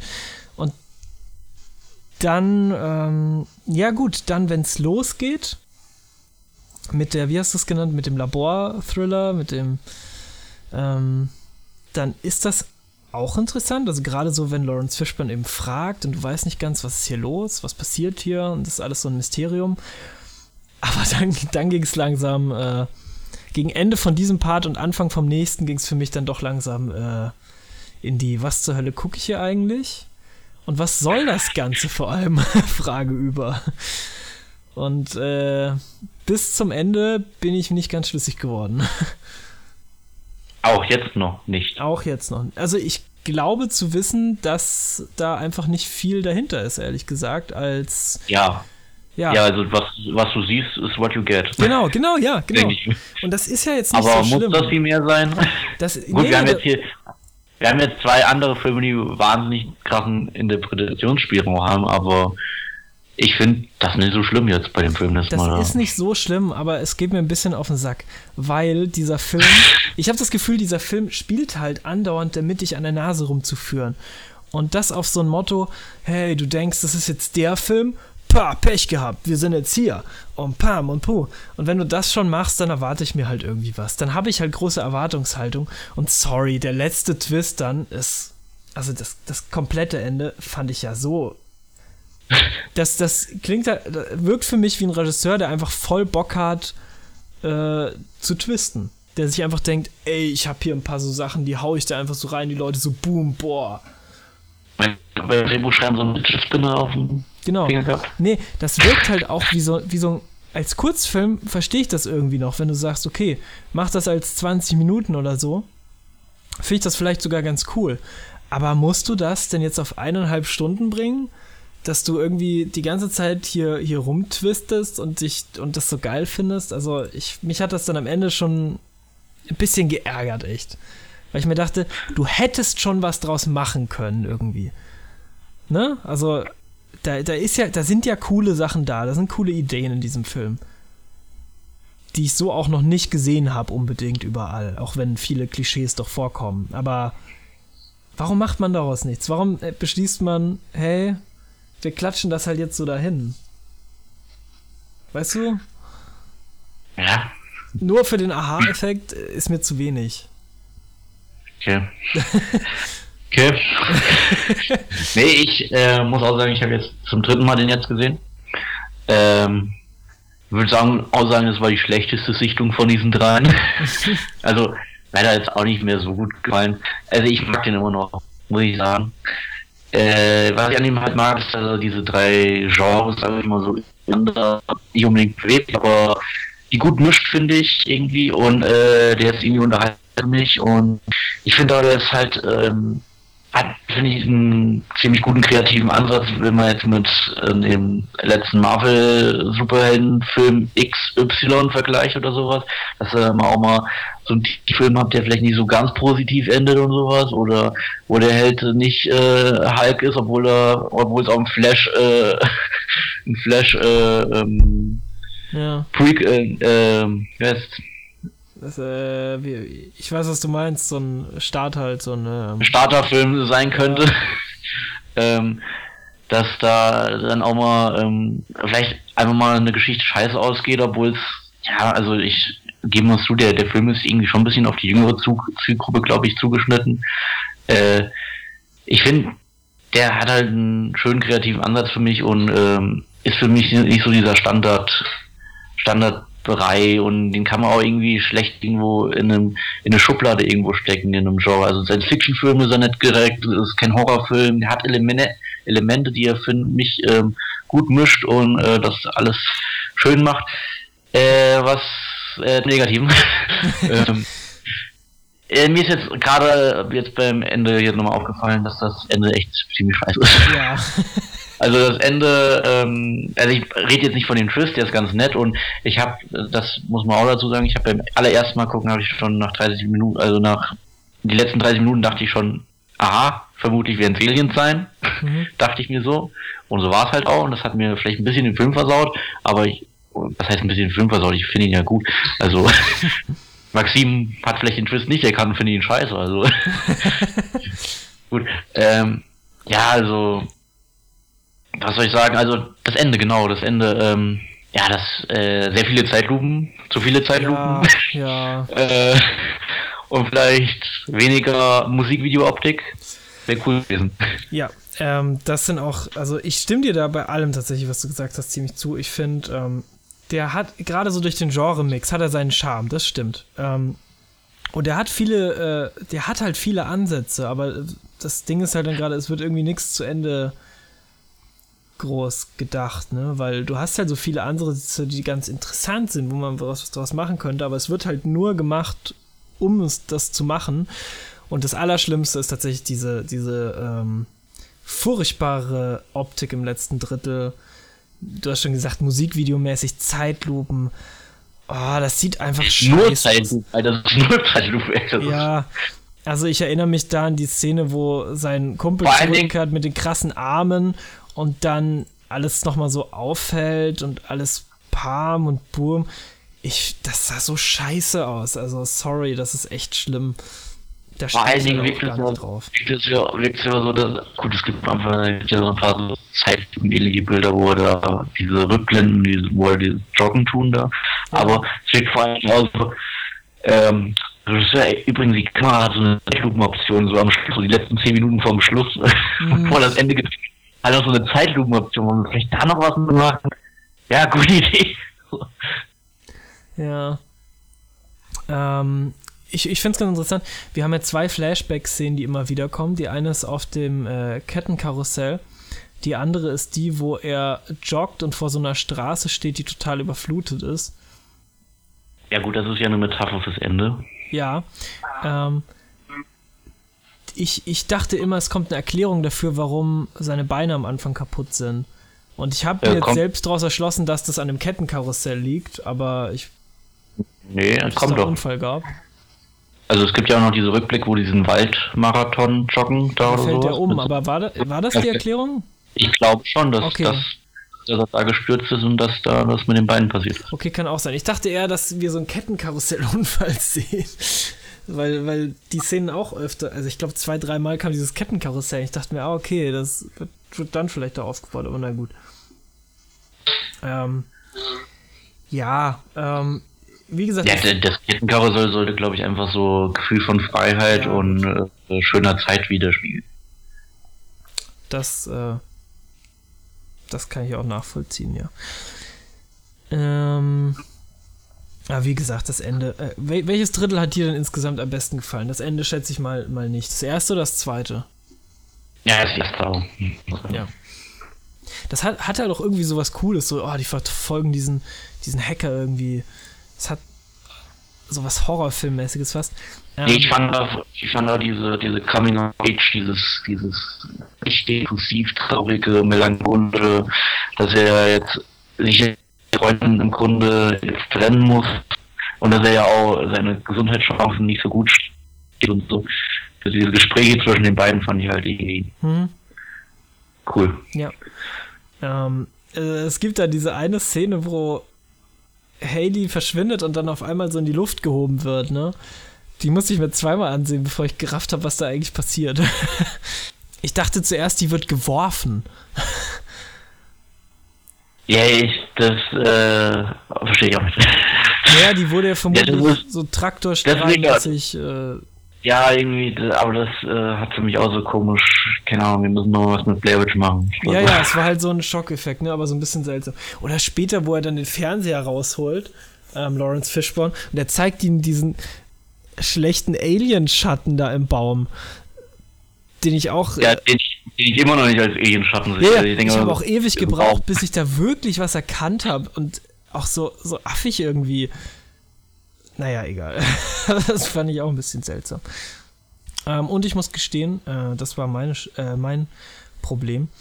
Ich habe am Anfang, als er zum ersten Mal bemerkt, dass er keine Beine mehr hat, sondern äh, diese seltsamen Prothesen, dachte ich, dass sein Körper von diesem Alien-Kram aufgefressen wird und dass sie ihm diese Prothesen hingemacht haben, aber dass das relativ normale Prothesen sind.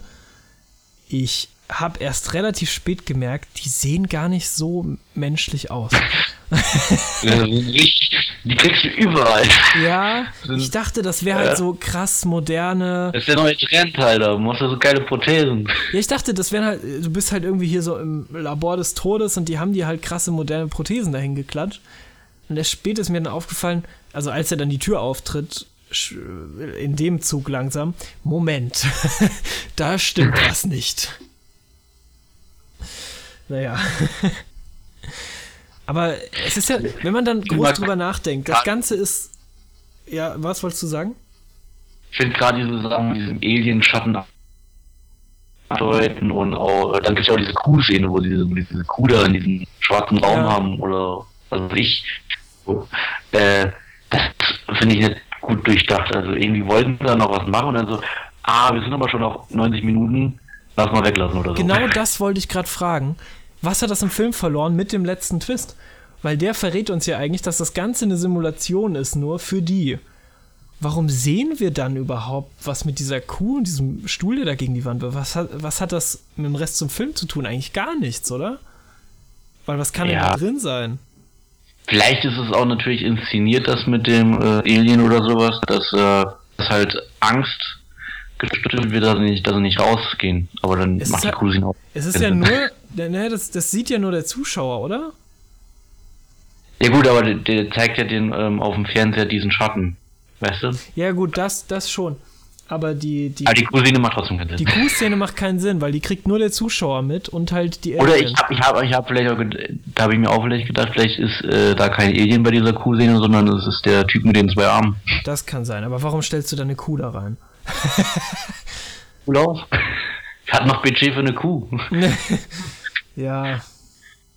Ach, keine Ahnung, aber das ist schon äh, bisschen cool. Obwohl das mit den beiden Armen ergibt Sinn, glaube ich, weil er wirft ja was sehr hart gegen die Scheibe.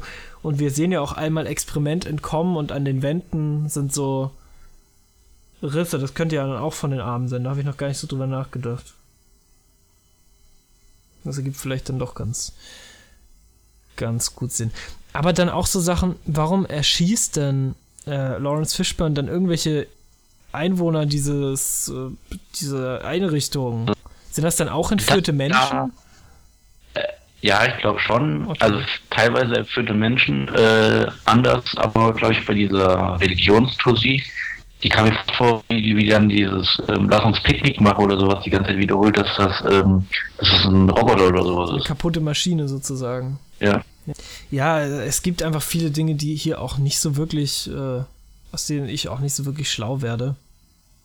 Außer am Ende, wie gesagt, ich bin ein bisschen enttäuscht, dass es halt ein Film ist, der am Ende einfach nur dafür da ist, äh, dich zu, ja, zu überraschen andauernd. Ach, ein Film, der. Ich kam mir da schon ein bisschen verarscht vor, doch, so ein bisschen schon. Ja. Aber Hättest du gestern wütend aus dem Kino äh, aufgestiegen hättest gesagt, Menno, ich will mein Geld zurück? Nein, das mache ich, das mach ich nicht. Außer ich gucke mir was von Terrence Malick an. Aber. ähm, aber. Also, ich finde ihn schon, sch- schon schlecht. Jetzt nicht unbedingt super beschissen. Und ich finde, er hat ein paar Punkte, wo, wo ich sehe, okay, da hast du recht. Das, netter Genre-Mix zum Teil und irgendwie ein paar coole Ideen, was man so nicht so sieht. Aber. Mh, halt so viel Kram, wo, wo ich mir denke, äh, nicht so toll. Aber er passt ganz gut, denke ich, zur Auslöschung in, in einigen Punkten. Ich meine, wir haben hier auch eine Art von, von Zone. Ich meine, die Psychologie der Menschen spielt hier leider wenig Rolle. Gerade so mit dem Coming-of-Age-Anfang hatte ich auch irgendwie den Wunsch, dass da halt auch mehr kommt, ne? Dass wir die Beziehungen zwischen denen noch mehr. Noch mehr Mm, Ja gut, es wird dann ja auch in dem Laborteil so ein bisschen hinterfragt, ob er ähm, sich was einbildet oder nicht. Ja. Ja, aber so wirklich kommt er, kommt er nichts. Das Einzige ist, er muss seine Freundin beschützen und sein Kumpel rettet die beiden dann. Und viel mehr. Also, weißt du, da, ich, ich Ja. dachte, da passiert vielleicht noch was mit den Figuren, mehr oder weniger, aber das machen sie dann nicht so wirklich. Also, naja. Häufige Metapher im Film sind übrigens Fisch, äh, Fische im Wasserglas. Fällt mir gerade auf, als ich im Hintergrund laufen lasse. Die kommen andauernd. ja, das wohl? ist halt, das ist halt die ähm, eingeschränkte Ja. Raummetapher, ne, dass sie da ähm, sich die ganze Zeit in einem Käfiggrund befinden. Ähm, eine Sache noch, seine Freundin, also die, die von Olivia Cook gespielt wird, hat ja auch ein Implantat, aber nicht an den Beinen, nicht an den Armen, sondern so im Rücken so einen kleinen Stöpsel, als wäre es in ihr drin mehr. Hast du da Ja. irgendwas rausgelesen? Ja, sie sagt ja immer, dass sie sich nicht erinnern kann. Also ich glaube, sie hat, die haben ja halt die, das Gedächtnis irgendwie dadurch gelöscht oder so. Mhm. Ja, gut, kann sein. Weil sie, sie spielt ja eigentlich dann eh keine Rolle mehr. Das fand ich auch sch schade, weil die anderen beiden kriegen irgendwie so ein bisschen was zu tun. Und sie ist dann halt nur so das, äh, ja, mehr oder weniger Anhängsel. Ja, Mädchen können halt mit Technik umgehen und keine Computer bedienen. Natürlich, natürlich. Den können wir dann keine, keine Roboter bauen. Das war Ironie. ja, ja, ich weiß, ich weiß. Ich wollte, nee, ich wollte einfach nur mal für die Zuhörer, dass es, dass es dann Missverständnisse gibt. Na klar. Ähm, es ist halt einfach komisch. Irgendwie. Naja. Also, ich stimme dir zu, dass er dass er ganz nette Dinge hat, aber begeistern wirst du mich dafür nicht mehr können. Ähm, Habe ich auch nicht gedacht. muss ja auch nicht immer. Mir ist nur der Film dann, als ich Dings geguckt habe, direkt so eingefallen. Ja. Und ich glaube, das äh, kann, man, kann man tatsächlich auch sehr gut nachvollziehen. Ähm, wenn ihr den da draußen sehen wollt, ähm, ich denke, Fazit haben wir jetzt schon so gut wie gebracht, außer du willst noch was sagen. Nö. Also, ich finde, die kann man gut gucken, wenn man Bock drauf hat. Er ist ja auch nicht lang. ähm, wenn ihr den sehen wollt, er ist auf Netflix, das Signal. Zumindest aktuell noch auf Netflix. Man weiß ja nie so ganz, äh, wann die Sachen dann da runterfliegen. Aber noch ist er drauf. Habt die Chance, ihn da zu gucken. Jetzt reden wir über. Äh, apropos kleiner Geheimtipp, was auch noch auf Netflix gerade ist. Äh, Maxim, äh, und das steht vielleicht auf deiner Liste, äh, Victoria. Oh! oh, stimmt, der ist schon lange auf meiner Liste, ne? Schon seit. Ähm, wann kam der raus? Da hatten wir sogar einen Jahresrückblick zu. War das Zwei Jahre. Fün- 15, 16? 16? Ja. 16 war das Ei. Ja, müsste mal, ne? Ist eigentlich mal an der Zeit, hast du recht. ähm, gut, äh, von Geheimtipps gehen wir über zu einem Film, der vermutlich kein Geheimtipp mehr ist, sondern äh, generell, zumindest im Internet, sehr heiß auch äh, erwartet und besprochen wurde. Und zwar handelt es sich um Annihilation bzw. Auslöschung von Alex Garland. Wer sich fragt, wer Alex Garland ist, der sollte unbedingt mal Ex Machina gucken oder Filme, die von ihm äh, im Drehbuch geschrieben wurden, also sowas wie 28 Days Later. Ähm, alles, was wir geben mussten, hatten wir ja auch schon mal hier im Podcast, ne? Ähm, Sunshine, The Beach, Dread, glaube ich auch. Den magst Oh, du? The Beach, den habe ich, den hab ich jetzt geguckt, den finde ich jetzt so scheiße. Ja, äh, ich wollte noch mal was nennen. Also, er arbeitete öfter mit äh, Danny Boyle zusammen. Und sein Ja. Regiedebüt Ex Machina, da waren wir alle sehr begeistert von. Also, wir beide und auch äh, Yannick, so lange noch hier war. ich weiß nicht, ob Sven den je gesehen hat. Ich glaube eher nicht. Ähm, weil das einfach ein wahnsinnig toller Film war. Da haben wir auch in früheren Podcasts äh, drüber gesprochen. Und wenn jemand so ein Debüt hinlegt, dann erwartest du natürlich auch einen tollen zweiten Film. Und wenn du dann erfährst Auslöschung, ähm, Buchverfilmung, sehr äh, gelobte Buchreihe, Science Fiction, komplett weibliche Besetzung, klingt alles super interessant. Ich habe den Trailer nicht gesehen, aber ich habe die Erwartungen mitbekommen und war voll gehypt.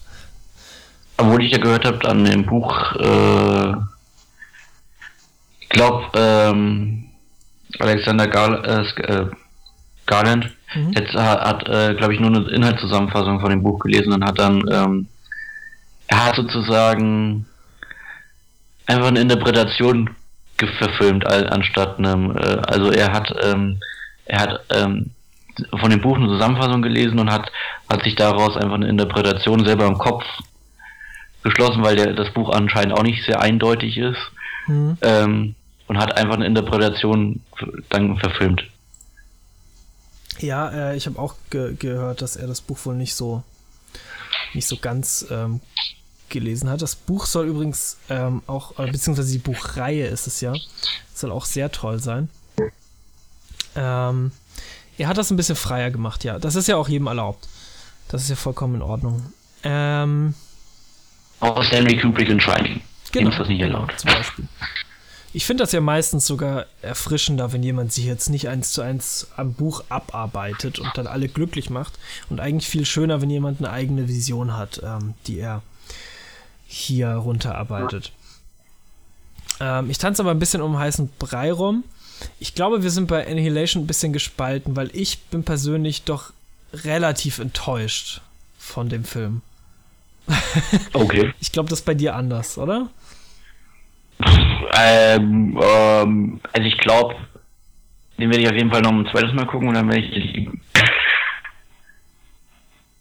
So, das ist so mein Ding gerade. So. Ich muss ja mal gucken und ich glaube, dann wird er ziemlich oben in der Top 10 Mhm. dieses Jahr landen. Ähm, also ich habe halt erwartet, dass das jetzt gra- gerade nach Ex Machina, dass das ein sehr gedank gedankenverlorener, sehr toller, sehr schlauer Film irgendwie wird und am Ende habe ich hier viele Ja, doch. Nee, sehe seh ich ehrlich gesagt kaum. Und wenn ich jetzt mal. Also der bietet auch mega in der, also der bietet ja mega viel äh, Interpretationsspielraum. Also mehr als Ex Machina finde ich viel mehr.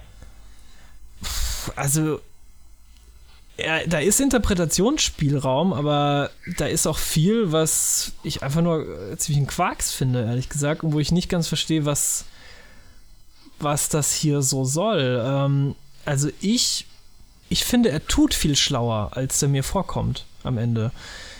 Also gerade so mit, mit seinem Aufbau auch, wie, wie er anfängt mit Natalie Portman im, im Haus und wir kriegen langsam mit, dass, dass ihr Mann dann zurückkehrt und das, das baut sich alles so, so mysteriös auf und alles. Und auch gerade so die Figuren, die alle so toll eingeführt werden und die dann äh, so schnell hops gehen. Also ich, gerade von diesem äh, seltsamen Horror, einer nach dem anderen fällt raus, war ich total enttäuscht, ehrlich gesagt. Ich habe gehofft, dass er das nicht macht. Und ich fand das ziemlich, äh, ziemlich blöd wie das passiert. Es gibt eine ja, Figur, gut. da passiert es ganz gut. gut. weil sie sich frei entscheidet. Dafür. Okay, wir sind jetzt eigentlich schon längst im Spoiler-Bereich, ne? Ähm, ich rede hier schon los. Ähm, ähm, ja, am, am Schluss halt, dann meinst du die letzte Person sozusagen. Also neben Natalie Portman die letzte Person.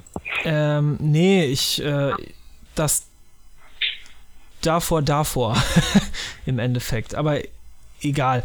Es gibt, gibt einige Sachen. Ähm, und auch das, das Ende, ich bin mir nicht ganz sicher, was es soll. Es sah freaky und cool aus, aber ich habe nicht das Gefühl, dass ähm, da so viel Gedanken hinter sind. Also du kannst mir gerne erläutern, was du denkst, was, was das ist, ähm, was das bedeutet sozusagen. Ähm, bei mir ist das, also ich, Gegensatz jetzt zu Stalker äh, habe ich da mehrere Theorien mhm. und äh, die widersprechen sich natürlich in mehreren Punkten und machen aber auch wiederum in mehreren Punkten Sinn. Also ich bin da nicht so komplett auf einer Linie wie jetzt bei The Stalker. Okay. Aber ich habe Ansätze. ich sag mal so, ich habe Ansätze. Mhm. Ich wollte aber mal äh, ganz zurückrudern, weil es hieß ja, ist ja jetzt der erste Netflix-Film, äh, wir haben ja schon drüber geredet, der jetzt einfach über Netflix, weil wir Kinozuschauer anscheinend so dumm sind. Ähm, deswegen hat im Kino gesehen. Das wollte ich ja. Fragen. Das, das, das ist das, das ist vielleicht auch so ein bisschen die Krux, ne? Der wurde ja jetzt wahnsinnig auch in die Richtung gehypt, ähm, dass es hieß, der ist zu schlau fürs Kino. Und dann erwartet man vielleicht auch nochmal was, was anderes, aber das ist ja totaler Quatsch. Also mal ganz ehrlich, äh, das ist ja jetzt kein Film, der uns äh, so krass fordert, dass wir uns die nicht ansehen würden. Also ich wäre da auch ins Kino gegangen. Und gerade so einen Film dann auf Netflix zu bringen, ist doch das, das Gegenteil von ihm die richtige Zielgruppe geben, oder? Ja, vor allen Dingen kann man es ja clever machen, gerade finde ich bei dem Film, dass man ähm, einen Mother-Trailer schneidet. Hm. Ich meine, der genug Potenzial, einfach so einen Horror-Trailer zu schneiden. Und er ist ja auch irgendwo noch, äh, was du ja kritisierst und was, was ich zumindest verstehen kann. Und ja, ich finde es auch ein bisschen scheiße, aber ähm, man kann ihn ja so schneiden, äh, zumindest am Anfang, dass da, da sind ja genug Horror-Elemente irgendwo drin. Ich sag mal, die Hälfte zumindest. Ja. Ähm, also wir gehen jetzt auf jeden Fall schon Spoiler-Bereich, würde ich sagen, oder? Ja. Ihr könnt euch den alle auf Netflix anschauen ähm, und euch eine eigene Meinung dazu bilden und wir diskutieren jetzt mal ein bisschen, ein bisschen los, äh, weil es schwierig wird. So, ähm, ich werde jetzt erstmal, Spoiler, Spoiler, ich werde erstmal den Hauptspoiler raushauen, ähm, warum Lena nicht äh, Lena ist am Schluss. Mhm. Da habe ich mir ein paar Gedanken gemacht und ein paar Facts aufgeschrieben, die ich so erkannt habe, die ich ganz schlau in, investigativ gesehen habe. Ähm, da wäre zum einen mal das Offensichtlichste, finde ich. Ähm, die hat eine 8 tätowiert, unsere äh, Lena, die Interviews führt, führt am Arm. Das hat die andere Lena nicht, die in, im Dings äh, normal rummarschiert. Ja, aber die, ja, okay, sag es mal weiter. äh, dann haben wir natürlich äh, die letzte Szene, wo sich die Augenfarben einfach in allen Regenbogenfarben verändert von Natalie Portman. Mhm. Und davor eigentlich auch eine Frage, die im Grunde das schon so ein bisschen andeutet. Alles. Ähm, Und natürlich noch diese tollen, tollen Bildeinstellungen, die auch schon am Anfang zu sehen sind, äh, wo Hände oder Körper ähm, durch ein Wasserglas gefilmt werden und sie dann gespiegelt sind oder verschwommen sind, so als wären sie in einer anderen Welt oder als wäre diese Person nicht diese Person.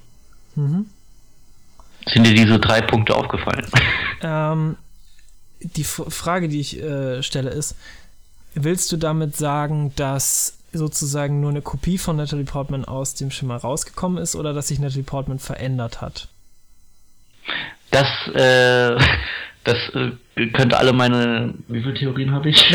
okay. äh, meine drei Theorien äh, sagen sowohl das eine sowohl das andere. okay, weil, also zumindest in meiner, ähm, so wie ich das sehe, hat sie sich eben verändert ähm, durch die Reise, weil das Tattoo bekommt sie ja schon, das sehen wir schon äh, in der Mitte des Films ungefähr irgendwann, dass ihr das äh, angewachsen ist. Das mit den Augenfarben habe ich nicht äh, beachtet zum Beispiel. Ähm, und zumindest so aus dem, was im Film passiert, glaube ich sagen zu können, dass es die Person, dass es äh, schon die Person ist, die auch in den Schimmer gegangen ist, die auch wieder rauskommt, aber dass sie halt äh, sich verwandelt hat. Ne? Ja, damit können wir eigentlich fast mit der schlüssigsten Theorie für mich anfangen. Äh, hier nennen sie die Schicksalsschlagtheorie. Mhm. ähm, hat damit zu tun, äh, zum Beispiel gibt es äh, eine Szene, wo sich eine Reporter mit einer anderen Kollegin, ich glaube, ich weiß nicht mit welcher, auf jeden Fall über die Leute so unterhält und sagt, äh, ja, jeder, der hier drin ist, hat äh, eine Meise, beziehungsweise hat was Schlimmes hinter sich gehabt und hat irgendeinen Schicksalsschlag erlitten. Und äh, er, ist ja, er ist nicht mehr die Person, die er vorher war. Und ähm, dass das Ganze, dass dieser ganze Film halt dann ähm, den Schicksalsschlag von Natalie Portman irgendwo ähm, porträtiert und dann am Schluss ähm, auch ja fast bildlich irgendwo ähm, zeigt. Also ich meine, äh, wie wie dieses diese diese Gliederpuppe würde ich sie jetzt einfach mal nennen, äh, Natalie Portman also an die Wand drückt, das sieht äh, für mich sehr stark nach einer Vergewaltigung aus. Ja. Äh, dass äh, Natalie Portman irgendwann mal eine Vergewaltigung miterlebt hatte als Person, als Rolle ähm, und dann natürlich äh, anders da aus diesem äh, Schimmer rausgeht. Okay, das ist jetzt wieder ein bisschen krass weit gedacht, glaube ich. okay, sorry. Nein, nein, nein, aber äh, das mit der Vergewaltigung und so weiter da reinzulesen. Ich, der Schicksalsschlag, der deutlichste. Ja, es kann natürlich, ja. Natürlich der, der, Verlust Mann. des Mannes, ne? Also, das ist ja vermutlich. Ja. Ähm, ich will dir ja hier nicht immer die Luft nehmen. Aber ähm, das ist halt einfach das Offensichtlichere und deswegen glaube ich eher, dass es das ist. Ähm, ich glaube auch, dass es ein äh, Film über über Schicksalsschläge ist, gerade auch, weil alle unsere Protagonisten äh, in einer bestimmten Szene sogar so vorgestellt werden, dass sie alle einen Schicksalsschlag erlitten haben, ne? Wenn du weißt, was ich meine. Ja. Ja. Ähm, genau, also denke ich, ist das auch wirklich so der gängigste Weg an diesen Film anzugehen, äh, heranzugehen, dass du sagst, wir haben Personen, die was Schlimmes erlitten haben und die jetzt versuchen, ja, was versuchen sie eigentlich? Jeder auf seine eigene Weise damit umzugehen, denke ich. Und äh, das wird hier gezeigt, schätze ich. Ist ein bisschen schwierig. Ähm, ja, und auch die Sache, Sache dass ähm, du ja immer noch körperlich und Mimik und Gestik immer noch gleiche Mensch bist. Also im Grunde ja, das wird ja da äh, mit diesen mit dieser Gliederpuppe sozusagen ähm, ja gespiegelt und aber du ähm, geistig halt komplett anders da bist. Mhm.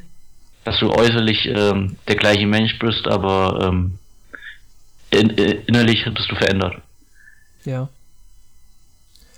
Ja, genau. Und das, das zeigt sich ja auch durch, ich meine, sie verändert sich ja optisch eigentlich kaum, aber halt so ein paar Sachen, ne? Die, die Augenfarben, das Tattoo, das sind halt diese, diese dann doch irgendwie optischen Änderungen, aber schon keine ja, schon eher innerliche, ne? Ja. Ja.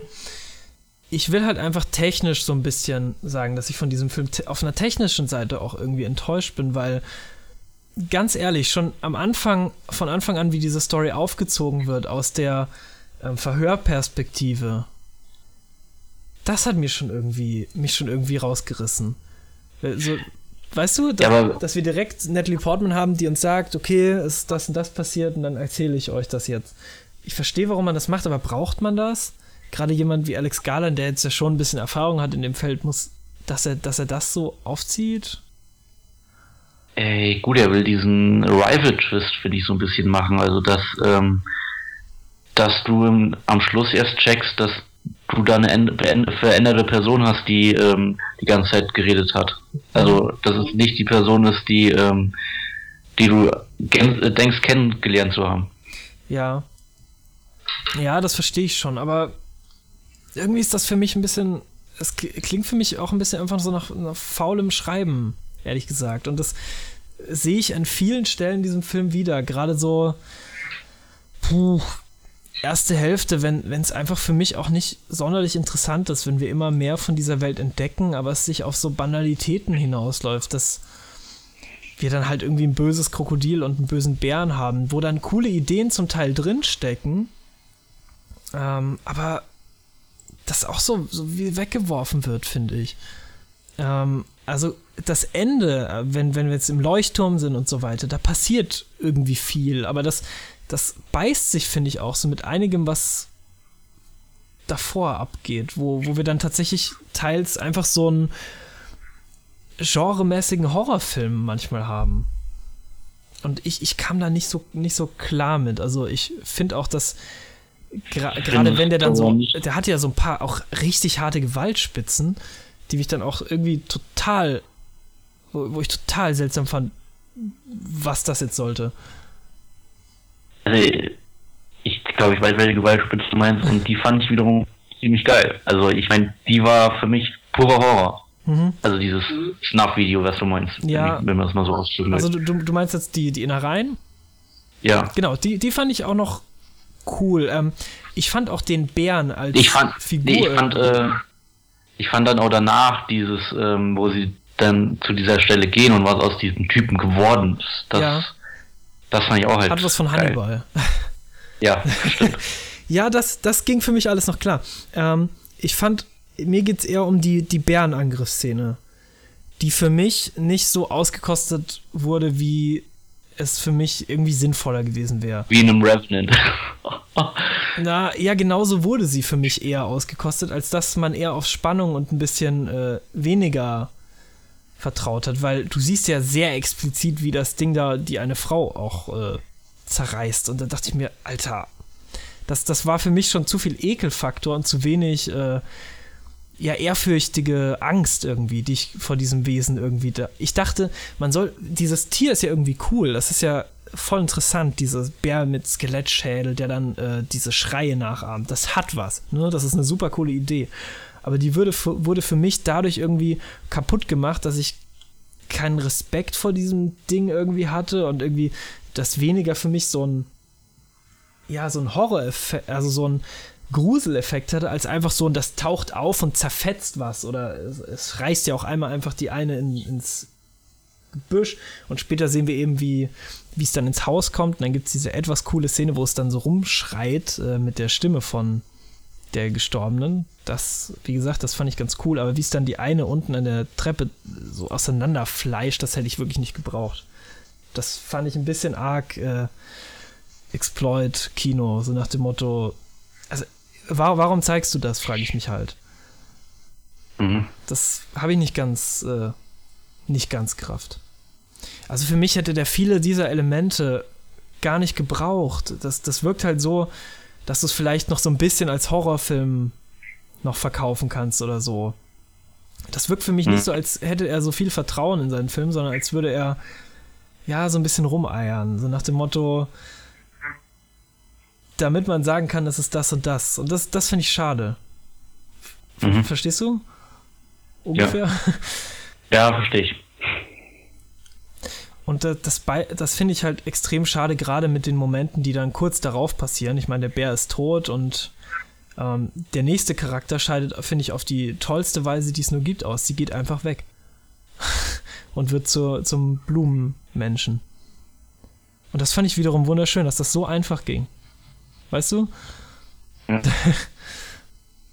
Und auch so das letzte Setting mit dem Leuchtturm und diesen zerfallenden äh, Glasbäumen, das sah auch alles dann ziemlich super aus.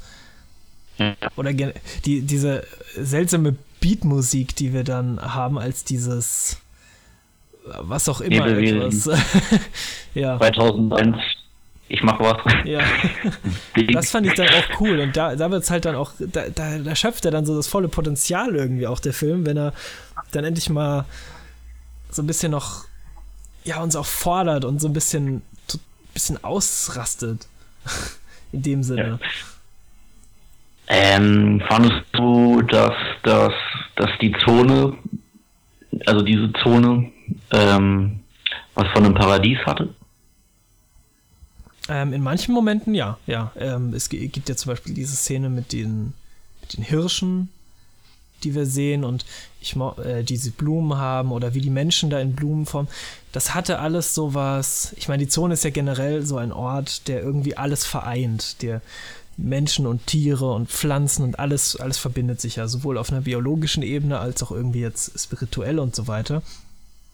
Ich meine, der Bär zum Beispiel nimmt ja einen Teil dessen auf, was er gefressen hat. Ein super interessanter Gedanke, finde ich. Ähm, und das hat schon sowas, sowas von Vollendung, sowas von Einssein, so, so ein ganz besonderes Gefühl. Das bringt der Film für mich leider nur, nur in wenigen Momenten rüber, aber es ist schon irgendwie da, ja. Mhm.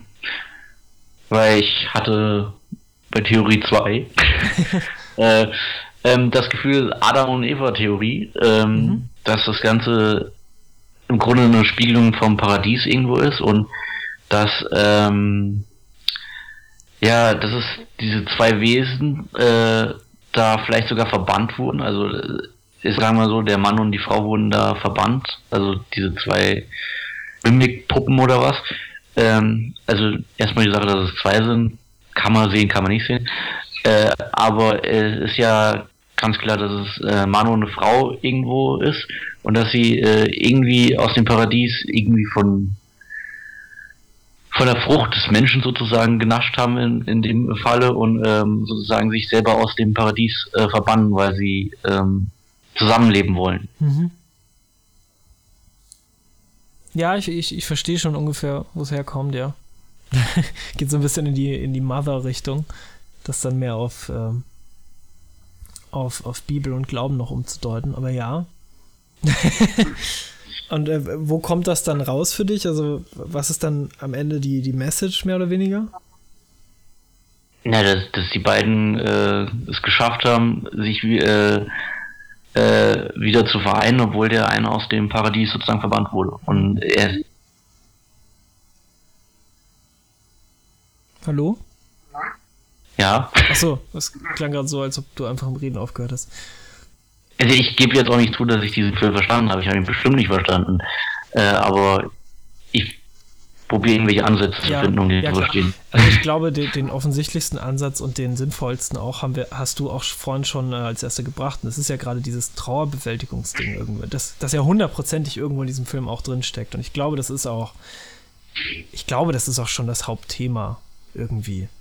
Die Frage ist, was ähm, ist da noch drumrum und was, was will er uns am Ende eigentlich, was will er uns am Ende erzählen? Ist es, dass wir aus, aus einer traurigen Geschichte beziehungsweise aus einer Trauerbewältigung als neuer Mensch hervorgehen? Ist es nur das oder was, was ist da noch, was er uns sagen will? Das frage ich mich halt. Und ich ja. komme nicht so richtig auf eine Antwort, beziehungsweise ich ich, ich habe das Gefühl, da, da stecken schon einige Sachen drin, aber nicht so nicht so viel irgendwie. Und du stimmst, äh, du hast recht, man kann, man kann da schon einiges äh, interpretieren. Er, er wirkt auf mich nicht so, als wäre da dann am Ende die Message, die mich so. Also es ist kein Film, den ich jetzt wahnsinnig interpretieren will irgendwie. Der mich jetzt nicht, der lädt schon dazu ein, aber am Ende denke ich mir, okay, ähm, ich verstehe jetzt nicht ganz, was du mir sagen willst, aber ich habe auch nicht das Gefühl, dass ich es überhaupt irgendwie verstehen kann und ich gehe dann eher so ein bisschen. Ich gehe dann so meine Wege. Ja, meine Wege und es ist in Ordnung. Ich habe ein paar Sachen gesehen, die fand ich ziemlich cool. Ich habe ein paar Sachen gesehen, da hätte ich mir irgendwie das anders gewünscht, aber okay. Ähm, das, das ist im, Ende so, im Endeffekt so mein, mein Fazit von diesem Film, glaube ich. Ähm, ja. Ja, ich merke gerade, wie du das so alles erklärst, ähm, dass ich den Film auch gar nicht mehr so gut finde. Ne, ich wollte dir jetzt hier nie. Äh, Nein, verreden, es, gibt ne? genug gute, es gibt genug gute Filme dieses Jahr. Das haben wir ja schon zum Glück festgestellt am Anfang des Jahres. Ja, aber wie du am Anfang äh, gesagt hast, äh, du wirst den nochmal gucken und noch mehr mögen, das darfst du ja auch, ne? Also hier, hier gar nicht. Ähm, ich möchte nur wirklich die Frage in den Raum stellen, ob er, ob er wirklich so, so schlau ist, wie man denkt, weil er kriegt ja auch hauptsächlich Liebe, glaube ich, jetzt ziemlich ab. Und das ist ja voll in Ordnung. Und es gibt bestimmt auch einige Gründe, für die er das verdient hat. Ich meine, allein, dass es so selbstverständlich ist, ähm, hier im Endeffekt einen großen, ist jetzt kein Blockbuster, aber einen, einen großen Film zu machen, der jetzt nicht unbedingt sehr feministisch oder so ist, aber schon aus einer viel weiblicheren Perspektive das Ganze sieht und auch ich, auch gerade so am Anfang, wenn man immer so hört, ja, sonst schicken sie immer die Soldaten rein, jetzt sind es auch mal die schlauen Menschen sozusagen, finde ich auch ganz witzig und auch nett aufs Genre ne, äh, angewandt. Mhm. Das finde ich gut. Ähm, genau, aber ich habe das Gefühl, da könnte noch viel mehr drin sein. Der könnte sich noch viel mehr trauen, als er es äh, macht. Gerade so in Hälfte 1, beziehungsweise die ersten, die ersten beiden Drittel wie man wie man sieht. Und ja, ich war halt, glaube ich, auch wegen der hohen Erwartung am Ende ziemlich enttäuscht, weil ich Ex Machina wirklich extrem toll, äh, sehr toll fand und so im Vorhinein, was mit dem Film alles so mitlief, war ich auch ein bisschen aufgebauscht. Also vielleicht bin ich auch deswegen ein bisschen tief gefallen, weil ich mich ein bisschen ähm, mich ein bisschen da gehypt habe. lasse ich mir gern tatsächlich vorwerfen, weil das kann sehr gut sein. Ähm, jetzt zu, das mache ich fast zweites. Ähm, wir hatten ja schon letzte Episode, jetzt mache ich einfach mal so eine Fortsetzung. Äh, letzte Episode das Thema ähm, Twisted Films und ähm, in der letzten Episode ging es darum, dass man äh, Twisted Films nicht unbedingt gleich verurteilen sollte als das, was sie sind. Und jetzt geht's in Part 2, den ich ganz spontan jetzt einfach mal so aufmache, äh, geht darum, ähm, gibt es Twisted Films, die, wo wir wirklich denken, dass sie keinen Sinn ergeben. Also was du jetzt zumindest teilweise behauptest von Annihilation, dass du jetzt sagst, ähm, dass er schlauer ist, als äh, dass er sich schlauer macht, als er ist. Ähm, weil ich würde sagen, äh, Terence Malick zum Beispiel ähm, ist für mich ein Regisseur, wo ich einfach ganz spontan sagen würde und wo ich sicherlich richtig auf den Deckel kriegen würde, dass der einfach sich auch schlauer macht, als er ist. Nee, das ist so. also wirklich. also sorry, aber ähm, das ist halt, äh, das ist halt ein sehr, sehr subjektives und krasses Ding, weil wir, wir haben ja heute zum Beispiel über Stalker geredet und wenn ich den jetzt vergleiche jetzt mit, mit Auslöschen zum Beispiel. Ich wett, wett, wett, da gibt es auch ganz viele Leute, die sagen, der genau. macht sich auch schlauer. Es gibt bestimmt auch viele, die sagen, ja, Stalker steckt doch auch nicht so viel drin. Aber so rein gefühlsmäßig, so von meinem Gefühl, habe ich das Gefühl, dass ich bei Stalker vieles mitnehme irgendwie an, an Themen und an Diskursen. Und bei Annihilation jetzt zum Beispiel bleibe ich dann doch eher auf dem, auf dem Trockenen. Und Terrence Malick zum Beispiel ist dann ja so eine Sache, der nimmt sich ein, eine Frage, quetscht die dann auf drei, vier Stunden aus und fragt sie immer wieder und wieder und wieder und wieder und wieder und wieder und wieder. Geil, wenn, wenn er mal so einen Film machen würde, wo es einfach geht, 2 plus 2 ist das 4. Ist das wirklich Also Terrence Malick ist halt einfach wirklich, wirklich anstrengend. Dann stehst du, siehst du dann, siehst dann irgendwie, keine Ahnung, so richtig krasses Schauspiel, Christian Bale, der einfach die ganze Zeit 2 plus 2 gegen, an die Tafel schreibt. Das kann, Verzweifelt. Ich, das kann ich mir tatsächlich sogar sehr gut vorstellen. Ähm, äh, es gibt ja Leute, die den wahnsinnig gern mögen. Zum Beispiel hier Grüße an Hardy, der ist ja der größte Terence Malick-Verfechter auf Erden ungefähr. Ähm, aber ich kann's, ich kann's nicht nachvollziehen. Ich kann's nicht wirklich nachvollziehen. Ich kann's ein bisschen verstehen, dass man sich in diesen Bildern eben sehr verlieben kann. Ich meine, er hat ja meistens äh, Lubetzky als, als Kameramann auch und da sind ja wirklich schöne Shots auch dabei, aber so inhaltlich ist das immer. Ist das schon echt dünn, meiner Meinung nach. Jetzt auch, ja, schon sehr dünn. Und man fragt sich halt auch am Ende, was hat mir das, was hat mir das jetzt gegeben? Und ich glaube, das ist immer das Ding. Ich meine, jeder geht am Ende aus einem Film anders raus. Die einen nehmen aus Annihilation, aus Auslöschung äh, bestimmt mehr mit als aus Stalker. Und das ist äh, vollkommen in Ordnung natürlich auch. Ähm, die anderen Leute nehmen aus Stalker mehr mit als aus Auslöschung und ich bin halt jemand, ich habe eindeutig mehr aus äh, Stalker mitgenommen und ich habe das Gefühl, wenn ich mir den öfter angucke, kann ich da noch viel mehr mitnehmen. Das ist aber auch immer so eine Gefühlssache, weil du kannst ja aus einem Film nicht äh, heraus analysieren, wie schlau er ist oder wie wie viele Interpretationen es da jetzt gibt oder so. Ich glaube, dass me meistens spürst du das mehr oder weniger einfach. Also zumindest fühlt sich das bei mir so an. Ich weiß nicht, wie du das siehst. Ja. ich war, sorry, ich habe nicht zugehört. Ich war immer noch wie Christian Bale vor der Tafel steht. okay. Naja, Was hast du gesagt? Naja, woran merkst denn du oder woran würdest du sagen, ein Film ist jetzt irgendwie intelligent oder interessant oder hat es verdient, dass man, dass man sich wirklich Gedanken über ihn macht mehr? Und wo, wo sagst du, nee, das ist jetzt nicht so sinnvoll? Hm, ich würde, also ganz plump gesagt, ist ja, also das offensichtlichste Merkmal ist, wenn du, wenn du merkst, dass er irgendwie eine zweite Ebene probiert zu erschaffen. Mhm dass er da probiert schon mal irgendwie intelligenter zu sein als andere Filme, als Blair Witch Project oder sowas. Äh, äh Blair Witch Project. Ähm, ja, und dann an sich äh, kommt es dann auch auf die Themen an, die der Film probiert zu behandeln. Wiederum finde ich dann, wenn du, wenn, wenn du die zweite Ebene vielleicht nicht sofort siehst oder oder auf was, was für Fragen er stellen will an sich. Ja, und daran, äh, daran sagst du dann, dass du. Dass oder wie ernst äh, gewisse äh, Sachen genommen werden oder nicht. Mhm. Ja, ich, ich denke, daran erkennt man es auch immer ganz gut. Wie, wie ernst ein Thema eben behandelt wird, ob es so beiläufig ist, ob, ob man sich wirklich dem Ganzen irgendwie verschreibt. Das merkst du ja auch, ob da jetzt jemand mit Herzblut am Werk ist oder ob da jemand ein bisschen unsicher ist im Normalfall. Das ist immer so eine Gespürssache, ja auch, da hast du recht. Ähm, zum Beispiel The Signal würde ich schon sagen, da ist halt wirklich nichts dahinter. Ne, das hast du ja auch gesagt. Das ist jetzt nicht super schlimm, aber ich, ich persönlich finde es schon ein bisschen nervig. Ähm, dass da halt so viel, so viel stattfindet, aber im Hintergrund eigentlich gar nichts passiert. Worüber man dann, also du setzt dich ja nicht hin und versuchst The Signal zu interpretieren, oder? Vermutlich. Bestimmt auch Leute. Ja, zumindest habe ich das Gefühl, dass man da nicht so weit kommt. Oder zumindest, wenn man es, wenn man, äh, wenn man. Ja, bis, macht, bis man das Raumschiff durchstoßen hat, ne? Ja, ja. dann fliegt ins Weltall.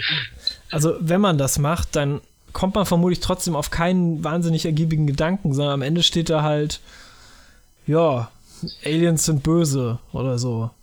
Nee, keine Ahnung. Aber der hat halt einfach keine keine Botschaft, die er dir jetzt groß durchbringen will, außer hey, ich habe ja, du, du ich sag mal, du kannst das alle die ganze Welt ein bisschen ausfallen, wenn du gewisse Sachen nochmal ja, klar. hinterfragst. Also du kannst dieses, dieses Raumschiff mehr erklären oder oder mehr die Beweggründe der Aliens an sich kannst du erforschen.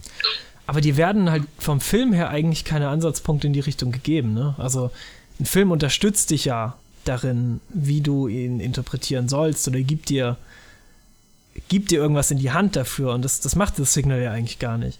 Mm, Finde ich schon. also zum Beispiel das mit der Area 51, diesen, den, Gut, den ja, Zahlen. Da ist so ein bisschen Amerika-Kritik dann fast schon, schon drin. Da ist Potenzial für was, aber da, da, hast du recht, okay, da ist ein bisschen was, aber das wird halt nicht. Das wird halt du kannst vielleicht sagen, dass dieses, dieses, wenn wir jetzt mal annehmen, dass es nicht dieser Handmensch mit der Kuh oder sowas, dass sie vielleicht eine Lösung suchen bei den Menschen, um diesen Parasiten oder was sie da angeschleppt haben, irgendwie loszuwerden oder. Ja, aber das ist halt, das ist halt, also ist immer die Frage, ab wann ist eine Interpretation zu frei, ab wann nicht, aber das ist halt auch nirgendwo dann so sichtbar, ne? Ja, also ich meine, was ich da jetzt gerade über Annihilation interpretiert habe, das ist genauso frei. Ja, das ist natürlich auch etwas freier, ja, klar da muss man dann meistens den Film erstmal mehrmals sehen und dann erstmal ähm, gucken, was denn eigentlich darin, äh, darin vorkommt. Ähm, du wolltest. Ja, aber. Ja. Äh, wenn wir gesagt haben, dass, äh, wie ernsthaft er sich mit dem Thema auseinandersetzt, ist es nicht, dass der Annihilation sich dann ernsthaft mit Themen auseinandersetzt?